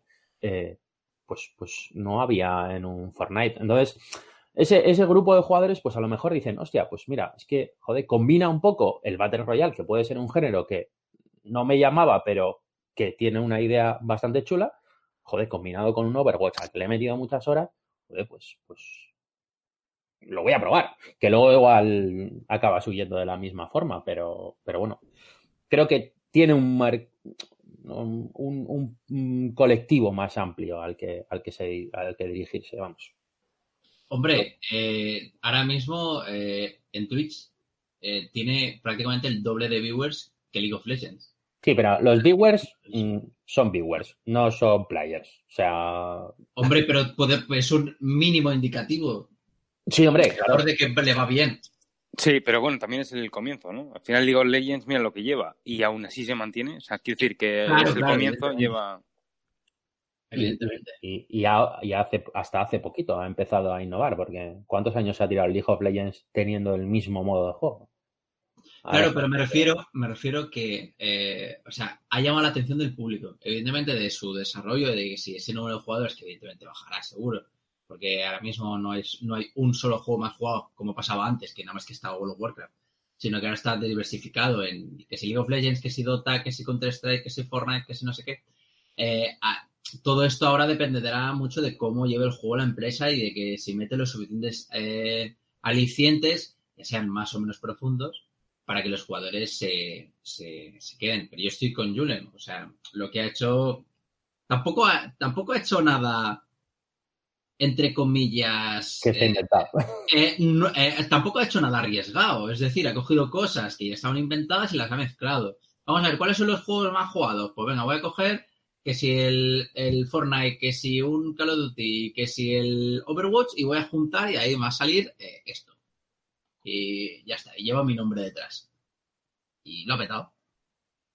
Sí, no, no, está claro. ahora, evidentemente, la, pelota eh, está en el, en el, tejado de Respawn. Eh, aquí ellos serán los que tendrán que decir, eh, pues mira, ya sabemos lo que tenemos, ahora vamos a tirar por aquí. Imagínate que me dicen, ah, pues mira, vamos a apostar ahora bien fuerte por los micropagos. Y la comunidad gamer te dice, pues ahora te vas a meter el juego por, por donde no brilla el sol. O mira, o vamos a apostar por, yo qué sé, meter campeones nuevos eh, a un precio razonable, que puedas conseguirlo con, horas de juego, que tampoco sean demasiadas. Y bueno, pues eh, quizás eh, por donde vayan tirando es donde pues o seguirás vendiendo o se pegará el ostión. No hay más. De todas formas, creo que han hecho una campaña bastante buena de publicidad. Y, y claro, hablando de campaña, en realidad campañas no han hecho en un principio. O sea, no, han ido avisando de que venía este juego así como de repente, ¡pum!, ha aparecido. Y creo que esta ha sido también la clave, ¿no? Han cogido un núcleo de jugadores que estaba con el Fortnite a tope, con este tipo de juegos a tope, y de repente le han sacado una novedad de la nada. Encima, eh, no sé si habéis visto, pero un montón de youtubers famosos también eh, les llevaron eh, con, a probarlo ahí a Los Ángeles, o no sé exactamente dónde están, creo que Los Ángeles, eh, ya sabéis, pues el Rubius, Will no sé qué, les han llevado también sin saber a lo que iban. Que te hago una nota al pie. Sí, dime. No se ha publicitado y nos hemos llevado un montón de youtubers famosos a jugarlo, son dos cuestiones incompatibles. Quiero decir, no, se ha, publicitado, eh, lo que quiero decir es, no se ha publicitado durante el tiempo, o sea, ha sido de repente... Eh, ah, eso sí. Quiero decir, lo, han guardado como en secreto, ¿no? Entonces, eh, según, según tengo entendido, solo conocían del proyecto aproximadamente unas 100 personas. ¿Qué pasa? Que se ha llevado muy, en secreto. A los youtubers se les llevó hace muy poquito tiempo a probarlo a Los Ángeles en un viaje fugaz. Lo probaron y se les prohibió publicar nada sobre el juego hasta el día de salida. Entonces, ¿qué pasa? Que no hicieron publicidad de antemano, pero en cuanto salió un rumor, que es eh, lo que vimos hace un par de, hace menos de una semana, y en cuanto salió, pum, pum, pum, vídeos de youtubers, todos los youtubers a tope, entonces ha publicitado en el momento. O sea, yo creo que han jugado con el tema de sorpresa, de novedad, de, uff, esto no me lo esperaba y, encima cuento con todos los youtubers que me están apoyando y creo que han, que han sabido jugar bien el factor, el factor imprevisto. El factor millennial. Hombre, vamos, a ver, si tú coges y esto eh, durante un año estás eh, mandando reportes, eh, screenshot, eh, algún gameplay suelto, mm, quizás una prueba de beta y tal, generas una cierta expectación. Claro. O todo lo contrario, dices, yo personalmente habría dicho, hostia, otro puto juego de Battle Royale a la mierda, no quiero saber nada. Y no me habría enterado absolutamente nada más del juego y posiblemente ni lo habría probado. Entonces, al no generar esa expectación y encontrártelo de repente en, tu cara de golpe y porrazo el mismo día de salida, pues dices, coño, es gratis, lo voy a probar. Y ahí es donde igual has tenido todo ese pico que has tenido de salida, porque todo el mundo le puede haber pasado lo mismo, y igual dentro de dos semanas dices, bueno, sí, pues tiene sus tintes Overwatch, pero es que sigue siendo lo mismo y lo borras y cae en el olvido. Por eso yo creo que el, boom inicial puede corresponder a eso y vamos a ver cómo se va manteniendo. me, gustaría, ver también, perdona que te corte, Mark, eh, el cambio de, como el, target es el mismo, el cambio de, de, cifras, claro, esto no se podrá saber, pero el cambio de cifras de, desde que ha salido Apex, cómo ha bajado el Fortnite. Pues hombre, aunque, sea, aunque sea estos días. Si usas, como termómetro, si usas como termómetro Twitch, ya te lo ha dicho, ya te lo ha dicho Mark. Eh, era más del doble, ¿no? ¿Has dicho? Ah, más del doble que League of Legends. Ah, que League claro, of Legends. Claro, claro, por eso. Entonces, a ver si, y a ver si ha bajado el Fortnite. Porque claro, en teoría, eh, una, el target es el mismo, el público es el mismo. Entonces, al final, una persona que está jugando a la pues, está jugando al Fortnite. Pues literalmente tiene 100 k menos. El Fortnite. Fortnite, sí. Ahora mismo. Vale. Utilizando Twitch, que Twitch no es ninguna encuesta. y, de lanzamiento ha alcanzado los 10 millones de jugadores en 72 horas. Así que, no sé. A ver, eh, igual los datos directos no, pero contrastando un poco, pues al final puedes, eh, puedes echar cuentas. Pero bueno. Eh, yo, digo que la clave va a ser en cómo va a ir evolucionando en las próximas semanas. Ahí veremos. Porque ahora, claro, te dicen, ah, sí, sí, 10 millones en 72 horas, pero igual te dicen, y en una semana quedan dos. vale, ahora lanzo la pregunta, la pregunta boom, la pregunta estrella. ¿Creéis que se está formando una burbuja alrededor de este género? Que en algún momento va a explotar. ¿Y vamos a volver a todos a jugar a League of Legends? Mm. no, yo, creo que no, francamente. es una moda, evidentemente, todas las modas, si quieres verlo así, tienen un componente de burbuja sentido de que gente subiéndose al carro pensando que eso va a crecer y crecer de manera indeterminada, pero claro, pero tampoco hay tantos juegos de Battle Royale, ¿eh? si te paras a pensarlo. No, no hay muchos, evidentemente. no, evidentemente no, no hay muchos, gracias a Dios.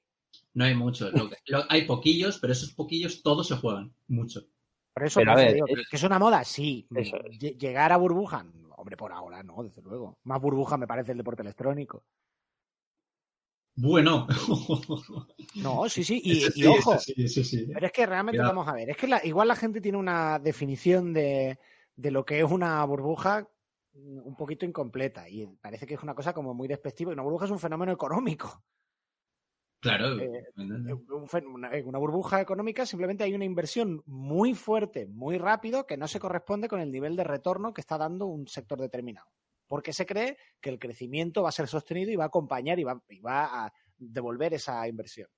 Luego, eso es una burbuja en crecimiento. Luego la burbuja puede eh, estabilizarse, deshincharse un poco para redimensionarse, puede explotar de golpe, se puede desinflar poco a poco, pero el comportamiento de los eSports, por ahora, es una burbuja. Porque hay muchísimas marcas de inversión muy bestia, muy descomunal, que todavía no tiene un retorno cierto. Y de hecho ya lo, hemos ido viendo en España, ¿eh? que ya han cerrado compañías, han cerrado equipos y tal, porque de repente dice, bueno, ya hemos invertido aquí mucho tiempo. Y es verdad que esto tiene mucho público, pero el retorno económico, ¿dónde está? Porque el retorno económico del deporte tradicional es obvio. La gente compra camisetas, va a los estadios, compra merchandising, mm, se gasta un dinero en ver el fútbol en la tele. Claro, hay más dinero en invertir en camisetas que no en las propias entradas. Claro, a ver, que una camiseta del Madrid, no, sé cuánto cuesta, pero ¿80 o 90 euros? Sí, fácil. ¿Cuánto cuesta una del Athletic? Eh, pues creo que era la segunda camiseta más cara de la Liga Española, por detrás de o el Madrid o el Barça. Eh, si no me equivoco, las camisetas valen aproximadamente unos 80 euros. Sí, por ahí andan, sí. ¿Hay algo así en deporte electrónico? No. No, no. Eh, Pero también... El retorno económico ahora mismo es de patrocinios, ya está. O sea, ¿está entrando dinero en el deporte electrónico? Sí, por parte de patrocinadores, pero el público no está dando, soltando la pasta. Mira, de... Eh, y eso, perdón, y con esto termino para no cabrear a nadie. Eso no quiere decir que el deporte electrónico sea una mierda. No, simplemente que económicamente ahora mismo es un sector que está viviendo una burbuja, ya está. Eso es todo. 130 eh, euros es una camiseta del Madrid eh, ultra mega oficial. 130 pero, pero a, ver, vamos. Eso es demasiado. No, no, yo, yo creo que está, mirando en el sitio equivocado. No, no, no. Estoy mirando en un sitio muy oficial. La tienda. el nombre, pero muy oficial. Pues a, lo mejor poniéndote, a lo mejor poniéndote el nombre. bueno, en, otra tienda oficial sí la he visto, por ejemplo, a 90 euros. A ver, 135 tiene que estar sudada por Sergio Ramos o algo así, porque si no, no me parece exagerado. La camiseta exclusiva ultra mega oficial de la tienda ultra mega oficial de la primera equipación del Real Madrid, 130 euros. Tengo el precio delante pues será la misma que usan los jugadores para jugar, vamos. O sea, con esa camiseta te dejan saltar al Bernabéu, digo yo. Pero esa es, de oro, es de oro esa camiseta. Te fichan automáticamente. No lo sé, no lo sé. Yo quiero el link, yo quiero el link, quiero curiosear, por curiosidad. o sea, eh, bueno, chicos, no, sé. Perdón, tiene, razón, ¿eh? La estoy viendo delante. Camiseta manga corta, 130 pavos, la... Eh, eh pasa el link. Sí, sí. sí, sí, sí, De pronto. No sé. La, auténtica, la auténtica equipación que viste el equipo. La de verdad, la de al lado que es igual, esa no es la de verdadera, es la, la esta. Alucina. Será, será una... ¿Cómo que 135? Si a mí me pone 129,95. Es otra, dice, es la manga larga. 129. La, de manga la, camiseta, ¿eh? que el pantalón aparte son 50. Hostia, un pantalón corto 50. Bueno, bueno, en serio. Mira, la próxima vez no nos jugamos una cena. Nos, Tú, y luego dicen. Y, luego dicen que los videojuegos son un vicio Claro, claro, me costaría más caro una equipación de lo que me costó el traje que, me compré para el último fan. Sí, es que, es que dicen que luego dicen que los videojuegos son un vicio caro, ¿sabes? Y mira el fútbol. No, no, pero, pero a ver, esto, esto tiene que tener alguna explicación. O sea, esta será la misma. No, no, no, no. Se llama el capitalismo. Que no, que no, fuera, fuera coñas os lo digo. O sea, eh, posible. Pasa lo mismo con los balones eh, de fútbol. Hay eh, una réplica oficial del balón con el que se juega en la liga y vale el balón 30 pavos. Y luego está el balón con el que juegan en la liga y vale 90. O sea que me imagino que esto será parecido. O sea, una cosa es que tú te compres la réplica de la camiseta mm, oficial que valga 90 pavos y esta sea la misma que se pondría Cristiano Ronaldo. ah, eso será eso. Yo me acuerdo. por eso digo que tiene que ser esa explicación. Yo me acuerdo, me acuerdo que lo que se llevaba, yo no sé si ahora se hará o lo tendrán prohibido los managers y todo esto, pero cuando yo tenía 11 años y me gustaba el fútbol, lo que se llevaba era encontrarte los jugadores y pedirles la camiseta y te la daban. Bueno, eso se va eso se va a seguir llevando hasta cuando el fútbol se juegue en, aerodeslizadores. Otra cosa es que te la den, claro. Eso es. Ah, bueno, mi padre, mi padre que tiene 71 años, cumple 72 este año, eh, cuando era, él se crió en Madrid, cuando era un chaval, eh, sin que le interesara particularmente el fútbol, iban todos los del, todos los del internado, él estuvo en internado huérfanos de periodistas, al, antiguo metropolitano, al antiguo estadio del Madrid. Del Atlético de Madrid. el, antiguo metropolitano es el, del Atlético de Madrid. Eh, no, bueno, es que estaba en la zona de Metropolitano. Ah, vale, vale. donde, donde el antiguo metro metropolitano. Vale, vale, el, estadio. A, cuando se bajaban los jugadores del autobús, que en aquel momento ni había seguridad ni naranja, pues se acercaban a Di Stefano, Gento y demás, y venga, que te llevo, lo, te, llevo el equipaje, te llevo el equipaje y tal. Y los jugadores, claro, pues venían los chiquillos con, cara de cuento de Dickens, anda, venga, tira. Y con eso se colaban al, estadio. Cuando días de partido les llevaban el equipaje a los jugadores para colarse en, el estadio y ver el partido del Madrid. Qué bueno. No sé. Eso hoy en día ¿Cómo, ha cambiado el fútbol? Fíjate. ¿Cómo ha cambiado el fútbol? sí, que ha ido muchas veces llevando el maletín a Gento, a Di Stefano y tal. Me he, quedado con la frase con cara de cuento de Dickens. Me encanta. Sí, sí, sí, A ver, es que, en fin, no me voy a poner a contar historias de mi padre porque el hombre ha, vivido una vida intensa. Bueno, ha sido muy interesante eh, hablar de Apex Legends. ¿Eh? No, no, eso digo, que si, que si queríais saber algo más de Apex o, vamos moviendo. Eh, no, solo que me parece que dentro del canal vamos a tener contenido acerca de, Apex Legends, así que estar atentos a los que os interese. sí, de hecho, ayer, ayer había, había programados dos directos, uno de, la beta de The Division, que hablaremos ahora, y otro de, de Apex Legends, pero eh, de hecho creo que si es algo que Aymar lo haya cortado, eh, os lo pongo aquí en primicia, eh, saldrá en el, en el vídeo de Division. Yo tuve que abandonar eh, el directo de Division casi al final porque por cosas de padre, de esta de que el niño se pone a llorar. Así que... Bueno, hemos movido a los tanto a la fecha del directo como a los que lo juegan. Sí, bueno, vamos a hacer varios. Creo que vosotros vais a hacerlo en Play 4, ¿no? Y yo no sé si, si Aymar y yo podremos hacer alguno más en Xbox. Entonces, pero bueno, contenido habrá de, Apex a lo largo del fin de semana y demás. O sea que... Bueno, eh, vamos a pasar al siguiente tema directamente sin desconectar ni nada. Eh, pero antes eh, tengo que despedir a Antonio, que tiene que hacer tareillas. Antonio, te tengo que hacer deberes, deberes de papi y de adulto. Eh, portaos mal y luego me lo contáis, que yo ya no puedo. bueno, ya nos hemos portado suficientemente mal así que vamos a, calmarnos. vamos a calmarnos, momento Squirtle. Sí. Un besote, chicos. Hablamos la semana que viene. Un abrazo. Venga, Antonio. Venga, The Division 2. Este sí que es un juego eh, que causa expectación, al menos aquí en la, en la redacción de, en la, bueno, la redacción de la revista, iba a decir. Sí, en el grupito, el grupúsculo de FS Gamer, eh, más que nada porque la primera parte gustó bastante, eh, entre los que yo me, incluyo. Creo, creo, que era un juego que, tenía eh, muchísimas, muchísimas buenas ideas, un multiplayer con una narrativa, la verdad es que bastante, bastante interesante detrás, manera original, ¿no? Por aquel entonces de, contar de contar historias de la mano de, Ubisoft.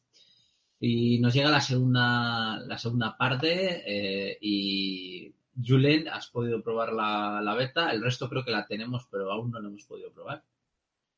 Así que cuéntanos un poco más o menos qué te ha parecido esas primeras impresiones, si realmente impactaron tanto como la, impactó tanto como la beta del primer juego o, te has sabido más de lo mismo? Bueno, eh, a ver, eh, es que aquí, aquí hay mucha, mucha tela que cortar. Eh, a ver, evidentemente no me ha impactado tanto la beta de este segundo como del primero, porque el primero fue la novedad y este es un poco la continuación. De hecho, es más, lo he hablado con Aymar y con vosotros fuera de micro. yo más que llamarlo The Division 2, lo podría haber llamado The Division 1.5. A ver, eh, el primer gameplay que vi hace unas semanas, eh, de unos 20 minutos de duración, una cosa así, me dejó muy frío, eh, porque además lo denominé así. Digo, si es que es un The Division 1.5, o sea, estoy viendo que gráficamente es muy similar, la jugabilidad es la misma, coño, las barras de vida de los enemigos y todo siguen siendo iguales, o sea, a priori, visualmente, por lo que se apreciaba, era muy parecido al 1.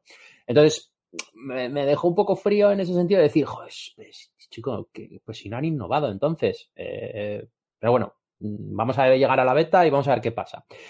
Ayer jugándolo, eh, volví a tener un poco esas impresiones de decir, mm, es más de lo mismo, pero a su vez, eh, es lo que le decía a Aymar, digo, tío, es que tenía ganas de esto, ¿sabes? O sea, yo con el primero le metí muchísimas horas Y, a pesar de decir, es que es muy parecido al primero, ojo, pero, pero me entró ese hype de, decir, hostia, pero, ojo, pero es que es de Division, ¿sabes? Es, es, fue un poco sentimiento, sentimientos encontrados. Cierto es que, a ver, el cambio le, tiene cositas que, que, cambia, evidentemente. Eh, y bueno, eh, incluso el, cambio argumental que va a tener el, juego, estamos hablando de que eh, esta segunda entrega tiene lugar en, la zona de Washington y eh, está basado, o sea, bueno, ubicado siete meses después del primer juego, ¿vale? Eh, se continúa un poco lo que es la historia, eh, pues de cómo el virus del primer juego se ha ido propagando y pues como todo vuelve a ser un poco caótico. En lo que es en la beta, me he saltado absolutamente todas las cinemáticas y no he leído absolutamente ninguna misión. porque quiero dejármelo para el juego, ¿vale? Eh, no sé exactamente en qué punto de la historia, no sé si es el principio del juego, si es un punto más avanzado. No tenía ganas de auto-spoilearme gratuitamente, entonces mm, simplemente eh, he seguido la misión de vete aquí y mata lo que pilles. Eh, no, no he, no, he, seguido absolutamente nada más. Mm, le queda un mes para la salida del juego y sinceramente no me apetecía spoilearme. Cosas que me han gustado de la beta, que sigue siendo de Division, es lo que os decía, mm, puede que mm, sea el sentimiento entrecortado, encontrado de decir, es, más de lo mismo, pero a la vez ese más de lo mismo es lo que hace especial al juego. Hemos encontrado, bueno, pues los menús cambian un poquito, conceptualmente eh, está todo más o menos en el mismo sitio, pero bueno, pues lo han puesto de manera más bonita, han detallado igual un poco más los, los ítems. En el primero, el dibujo de las rodilleras, pues era un dibujo así trazado sencillamente, y en este, pues bueno, eh, está algo más, más elaborado. Eh, mm, le dan un poco ese lavado, ese lavado de cara. Hay habilidades nuevas, a pesar de que en la beta está todo bastante capado. Eh, pudimos probar, por ejemplo, que hay una, habilidad nueva que es eh, un dron. Eh, y, al igual que en el primero, ese dron tiene tres posibilidades de, de, de ataque, por así decirlo. luego hay unas torretas, pues también la torreta, pues una es incendiaria, que es la que estaba bloqueada en la beta.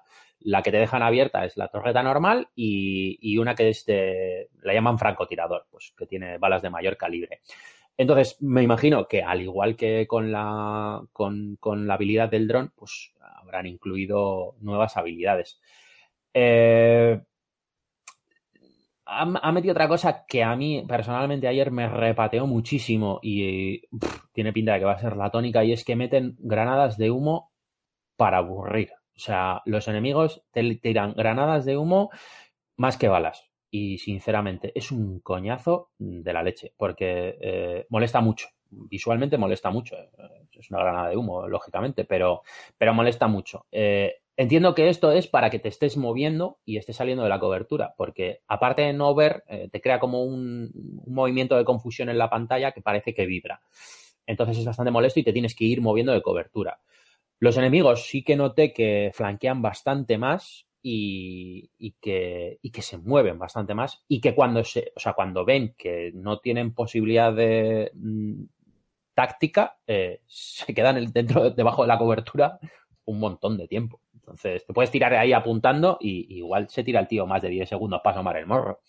Entonces, pues bueno, eh, son cositas que van a ir cambiando y, y que le dan ese plus eh, pero bueno, yo ya os digo que, me ha parecido muy, muy de Division 1.5. Pero bueno, la verdad que le tengo muchas ganas, ¿eh? Eso, eso, eso seguro. Eh, entiendo entonces que, que el tema de inteligencia artificial promete, ¿no? Hombre, eh, los, los, enemigos de. Mira, ayer cuando acabamos el directo, eh, bueno, yo me tuve que ausentar, evidentemente. Eh, luego, cuando, cuando pude volver a, echar mano al mando, ya habíamos completado, por así decirlo, un poco el, el, trocito de la historia que te dejan en, en la demo, pero luego te liberan con, con, misiones secundarias que puedes ir haciendo tú un poco a tu bola. Esto es igual que en el primero, seleccionas la zona a la que quieras ir y, vas yendo a través del mapa de Washington en este caso y te encuentras con grupos de, de rebeldes, bueno, no sé, no sé cómo son, no sé de qué facción son, vamos, te vas encontrando con enemigos a lo largo del mapa y eh, estoy flipando porque eran enemigos sencillos, o sea, estaba en una zona inicial y palmé tres veces. Primero porque me flanquearon, segundo porque tenían una puntería de cojones y tercero porque me emboscaron. O sea, me aparecieron un grupo por delante que habitualmente te estás pegando con ellos y no viene otro grupo de otra calle colindante, pero al oír tiros me aparecieron por detrás y me fulminaron. Sí, la verdad, que estás, estás ya mayor. No, no, no, no. Te fallan los reflejos del viejo. Ya, ya, no. Precisamente, de hecho, me sorprendió eh, lo, para llevar mucho tiempo sin jugar de Division, eh, me sorprendió lo, lo bien que me, que me encontré. ¿eh? O sea, de hecho, la misión nos la hicimos entre Aymar y yo cuando la, la, propia instancia nos decía que si queríamos meter un, un tercero. Y dijimos, nada, nada, venga, a lo loco.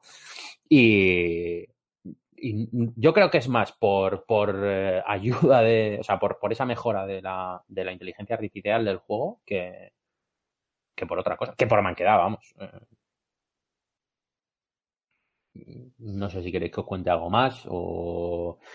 Eh, ah, bueno, cuenta, cuenta. Era, era una beta, evidentemente, pero me acabó frustrando ya a última hora ya fue, ¿eh? ¿eh? Estaba intentando ir a desbloquear un piso franco y me caí tres veces. Eh, bueno, me caí, no, me echó el servidor tres veces.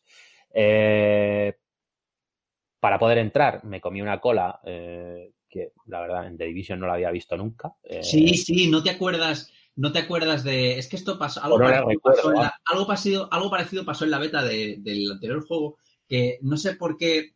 ¿A, quién, a, qué, a qué diseñador loco maniático, asesino, psicópata se le ocurrió hacer eso, que nos tuvimos que poner una especie de cola en la que, habiendo colisiones entre los personajes, para darle un botón a un ordenador. Ah, bueno, pero no, no, Eso fue horrible. Eso, eso era para registrar al, personaje al principio. Sí, sí, no, en este, en este sentido era, es, es, previo, o sea, es, es, como una pantalla de carga de cola. Sí, cierto es que para 300 que me puso de cola eh, no, no tardas nada. El problema está en que Jesús, eh, llegó igual, eh, estaba a 50 metros del piso franco, me tira y vuelves a empezar en el, en el, en el refugio, en el último refugio en el que has estado.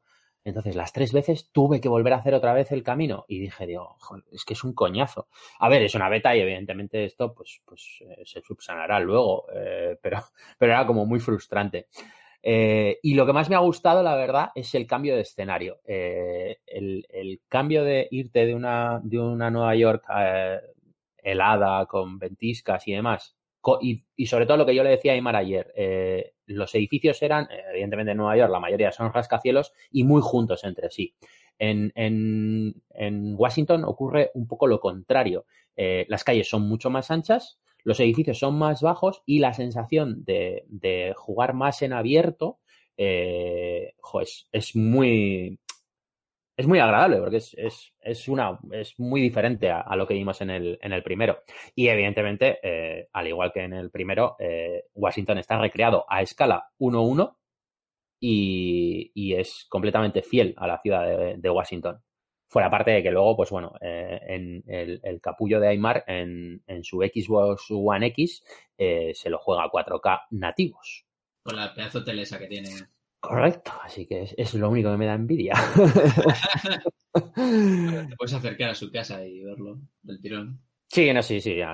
cuando salga el juego sí, sí que quiero, sí, sí, que quiero verlo. Por ver cómo luce, ¿eh? o sea que y la verdad, pues, pues con muchas ganas. Eh, se me va a hacer un poco larguito este, este mes que queda. ¿Cuándo sale? ¿Cuándo sale este? El 15, 15, 15 de marzo. 15 de, de marzo, joder. En marzo, uff, eh, mes cargadito, ¿eh?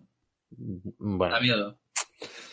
Así. Eh, eh, Jogarto, ¿tú, ¿tú qué tal? ¿Tú esperas este, este juego? ¿El primero qué te pareció? ¿Te gustó? ¿Pasaste de él?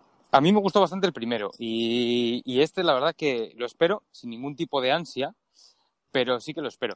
El tema es que, y lo quiero jugar, ¿eh? obviamente, lo que pasa es que sí que es verdad que es un juego que yo soy muy de juegos individuales, ya lo sabéis, de, montarme mi guerra por mí, sol, por mí mismo. Los, eh, como que la cosa de cooperativo y multiplayer se me quedó hace tiempo. Entonces, eh, ya aprovecho para hacer la pregunta a, a Julen, eh, ¿qué queda para los jugadores individuales? O sea, ¿Es lo mismo que Division 1 o te da oportunidad de, montártelo por tu propia cuenta solo? Eh, ¿O tienes que estar todo el rato con, alguien o conectado si no lo vas a disfrutar? Eh, a ver, eh, la beta en este sentido tampoco, tampoco te, tampoco te condiciona mucho. Eh, yo creo que va a ser muy parecido al primero. Es decir, te vas a poder hacer la historia y la campaña, te la vas a poder hacer tú solo. De hecho, yo en el primero la campaña me la pasé prácticamente solo, porque metí muchísimas más horas que el resto. Eh, y luego las mismas misiones de campaña, el poder entrar en la zona oscura. O sea, todo lo vas a poder hacer solo y todo lo vas a poder hacer con, con, con amigos o con pickups. Claro, eh, el tema de jugar con pickups en estos juegos, pues al final, como en el primero, que te puedes encontrar de todo, que intentas hacer igual una instancia un poco más complicada para acceder a un loot mejor eh, y, te meten a peña manca con poco equipo. Eh, donde al final lo único que haces es frustrarte y acabar saliéndote y acabar perdiendo tiempo para nada. Es que ahí está. Yo, yo es que. el primero. Pero el bueno. juego en sí es, me encanta. Y la ambientación está así. Eh, la que tiene como, no te voy a decir porque es apocalíptica, porque no lo es, pero así como muy mm, desolado. Sí, sí, sí, me, me, encanta. Pero el hecho a mí también me, me, ha pasado con Ghost Recon, Ghost Recon Wildlands, que al final dependes o de NPCs o dependes de otros jugadores y como que estás condicionado para jugártelo y montártelo por tu propia cuenta. Y eso es lo que me echa para atrás. Es la única pega que le puedo poner. el Wildlands eh, sí que está muchísimo, muchísimo más enfocado a, hacerlo con amigos. Más que este, dices, ¿no? Sí, sí, sí, sí, sí, sí, sí. De hecho, yo, eh, el, el, Wildlands es un juego que me gustó muchísimo, muchísimo, eh, pero me, me penalizaba eso. a ver, cuando tú juegas solo en el Wildlands, eh, los miembros de tu escuadra los maneja la computadora. Bueno, digo los maneja porque, los mueve. Ahora, los mueve donde le da la gana. Cierto es que tú también les puedes dar eh, instrucciones de ponte allí, vete allí, sígueme, tal. Pero, pero la interfaz no estaba muy. no era muy amigable en ese sentido para poder eh, manejar a la escuadra. Entonces, al final, el juego ganaba enteros cuando lo juegas con, ya no solo, ya no con amigos, sino con, personajes humanos, vamos, no, no, con bots. Y en este, pues, eh, al final está, está más compensado. Yo, a pesar de que en la beta tampoco te deja, te deja mucha diferencia de probar, eh, yo creo que va a ser, eh, va a ser muy parecido al uno en este sentido. Te podrás hacerlo tú solo y luego podrás hacerlo con, amigos o con. tienes opción de matchmaking, o sea, o con, o con pickups. Y eh, si le subes el nivel de dificultad, pues me imagino que mejorará el, tema del loot que te den.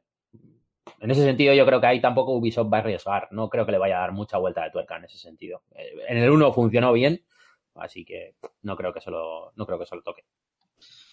Bueno, yo creo que la generación pasada nos quejamos bastante de Ubisoft, pero creo que esta generación eh, están sacando juegos bastante bastante interesantes, bastante dignos, de buena, de buena narrativa, de buen multiplayer. ¿eh? Así que, yo sé, aunque no haya, a lo mejor no, no haya mucho cambio, mucha variación entre el primer Division, yo creo que tiene pinta de que va a ser un, de que va a ser un buen juego. Eh, pues nada, una, una pregunta, perdona, ¿eh? eh, no sé si lo habéis comentado, creo que no. y si lo sabéis, ¿Va a haber crossplay? Imagino que no, ¿eh? pero por si acaso lo pregunto. Ah, creo que en el 1 no lo hubo. Mm. No me suena a mí, ¿eh? No, no, lo en el 1, en el 1, si no me equivoco, no lo hubo, por lo menos eh, de inicio nada. Pero por eso digo que igual implementarlo, porque la verdad que estaba pensando en, joder, si lo compro, si me lo consigo, para jugar con vosotros, que lo haréis en Xbox. Entonces, digo, joder, ¿habrá crossplay? Porque sería una buena iniciativa.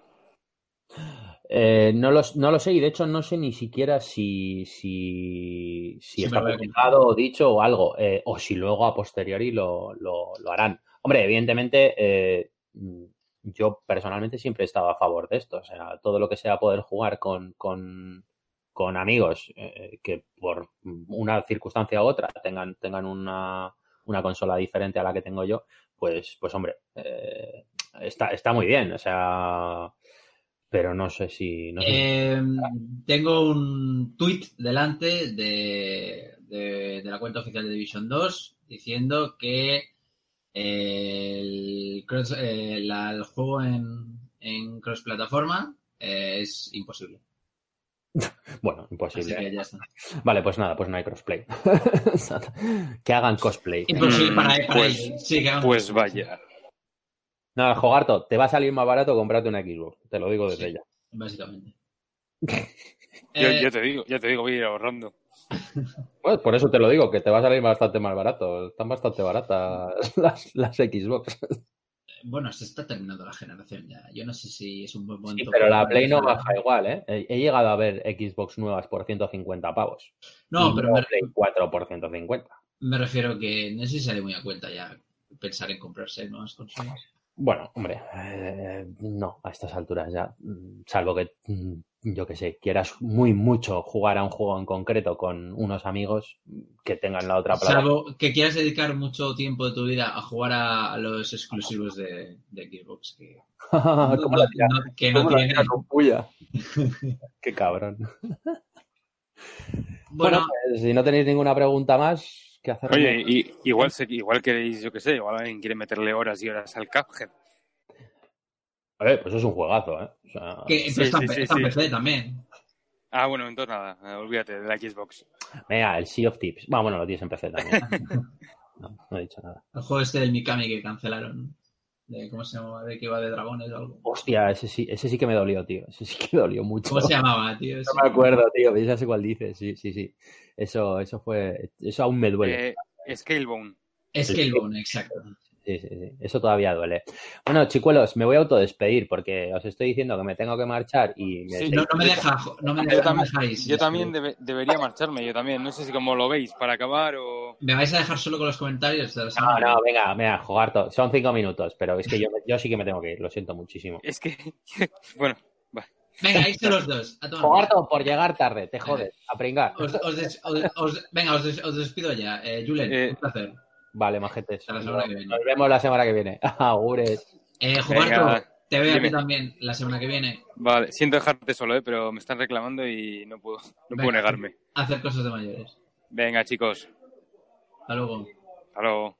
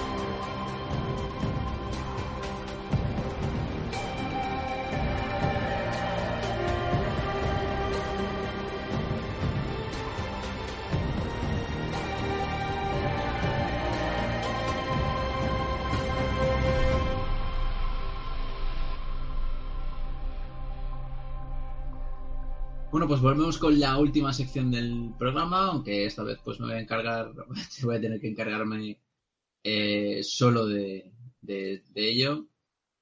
Eh, hablamos de la sección del oyente, esa sección en la que vosotros dejáis vuestros comentarios y nosotros eh, los traemos aquí para leerlos a, viva voz. Así que nada, empezamos con, eh, con iVox. Hoy tenemos un comentario del señor Carlos Mínguez de, de Diego que dice así. El Anthem es otro Destiny, pero en tercera persona. Sinceramente, no me llama nada, que al menos por la demo se nota que han cogido cosas de aquí y de allá, como reciclar cosas de Andrómeda que en el gameplay con los saltos es muy descarado. Si a eso le sumas que es otro juego como servicio, pasando, saludos. Bueno, eh, eh, aquí en la redacción de FS Gamer, el que se va a encargar de la review de, de que ahora mismo no recuerdo cuándo, cuando sale, pero en unas semanitas tendría que estar ya en, tiendas, es Rolo. Así que eh, cuando, cuando se encargue, cuando le llegue y, le haya todas sus buenas ondas, le, le preguntaremos. Con el tema de Andrómeda, hombre, pues la verdad es que no me extraña. Básicamente porque fue la oportunidad perdida que tuvo Bioware para mantener eh, esa franquicia que lo hizo tan. Eh, que los que los hizo tan, tan reconocidos, tan conocidos. Y bueno, fue el, tuvo el fracaso que tuvo, al menos a nivel de, críticas. Así que no sé, imagino yo que sería una pena desperdiciar algunas cosillas ideas, algunas ideas buenas que tendrían de Andrómeda y, dejarlas en un, en un, cajón para nunca más saber de ello. Eh, pues ya está, eh, básicamente. Queremos, quiero recordar a toda la audiencia que, tenemos, eh, que podéis dejarnos todos los comentarios que queráis. Primero, bueno, en el WhatsApp que, tenemos, el 635 que podéis dejarnos vuestros mensajes de, audio o, escritos o pasarnos lo que sea. Y luego también estamos en iVoox como Level Up, en el que tenéis esa preciosa caja de comentarios en los que podéis dejarnos vuestras opiniones. También podéis eh, venir a visitarnos en la web, en fsgamer.com, que estamos integrados dentro del correo. En Twitter estamos como arroba fsgamer, en Facebook como fsgamer y en YouTube, el canal de YouTube, en el que subimos contenido semanalmente, eh, como fsgamer. Ahí ahora voy a pasar a hacer los, eh, los del, del programa de los, de los tertulianos del programa, arroba 23, arroba Joberto, eh, arroba Emar barbaja Ciclín, arroba Alfonso Gómez arroba Antonio Santo, arroba Pau barbaja y arroba True Y así que nada, chicos, eh, no voy a alargar mucho la despedida porque estoy solo, pero un placer, como siempre, todas las semanas estando aquí y nos vemos hasta la semana que viene. Chao, adiós.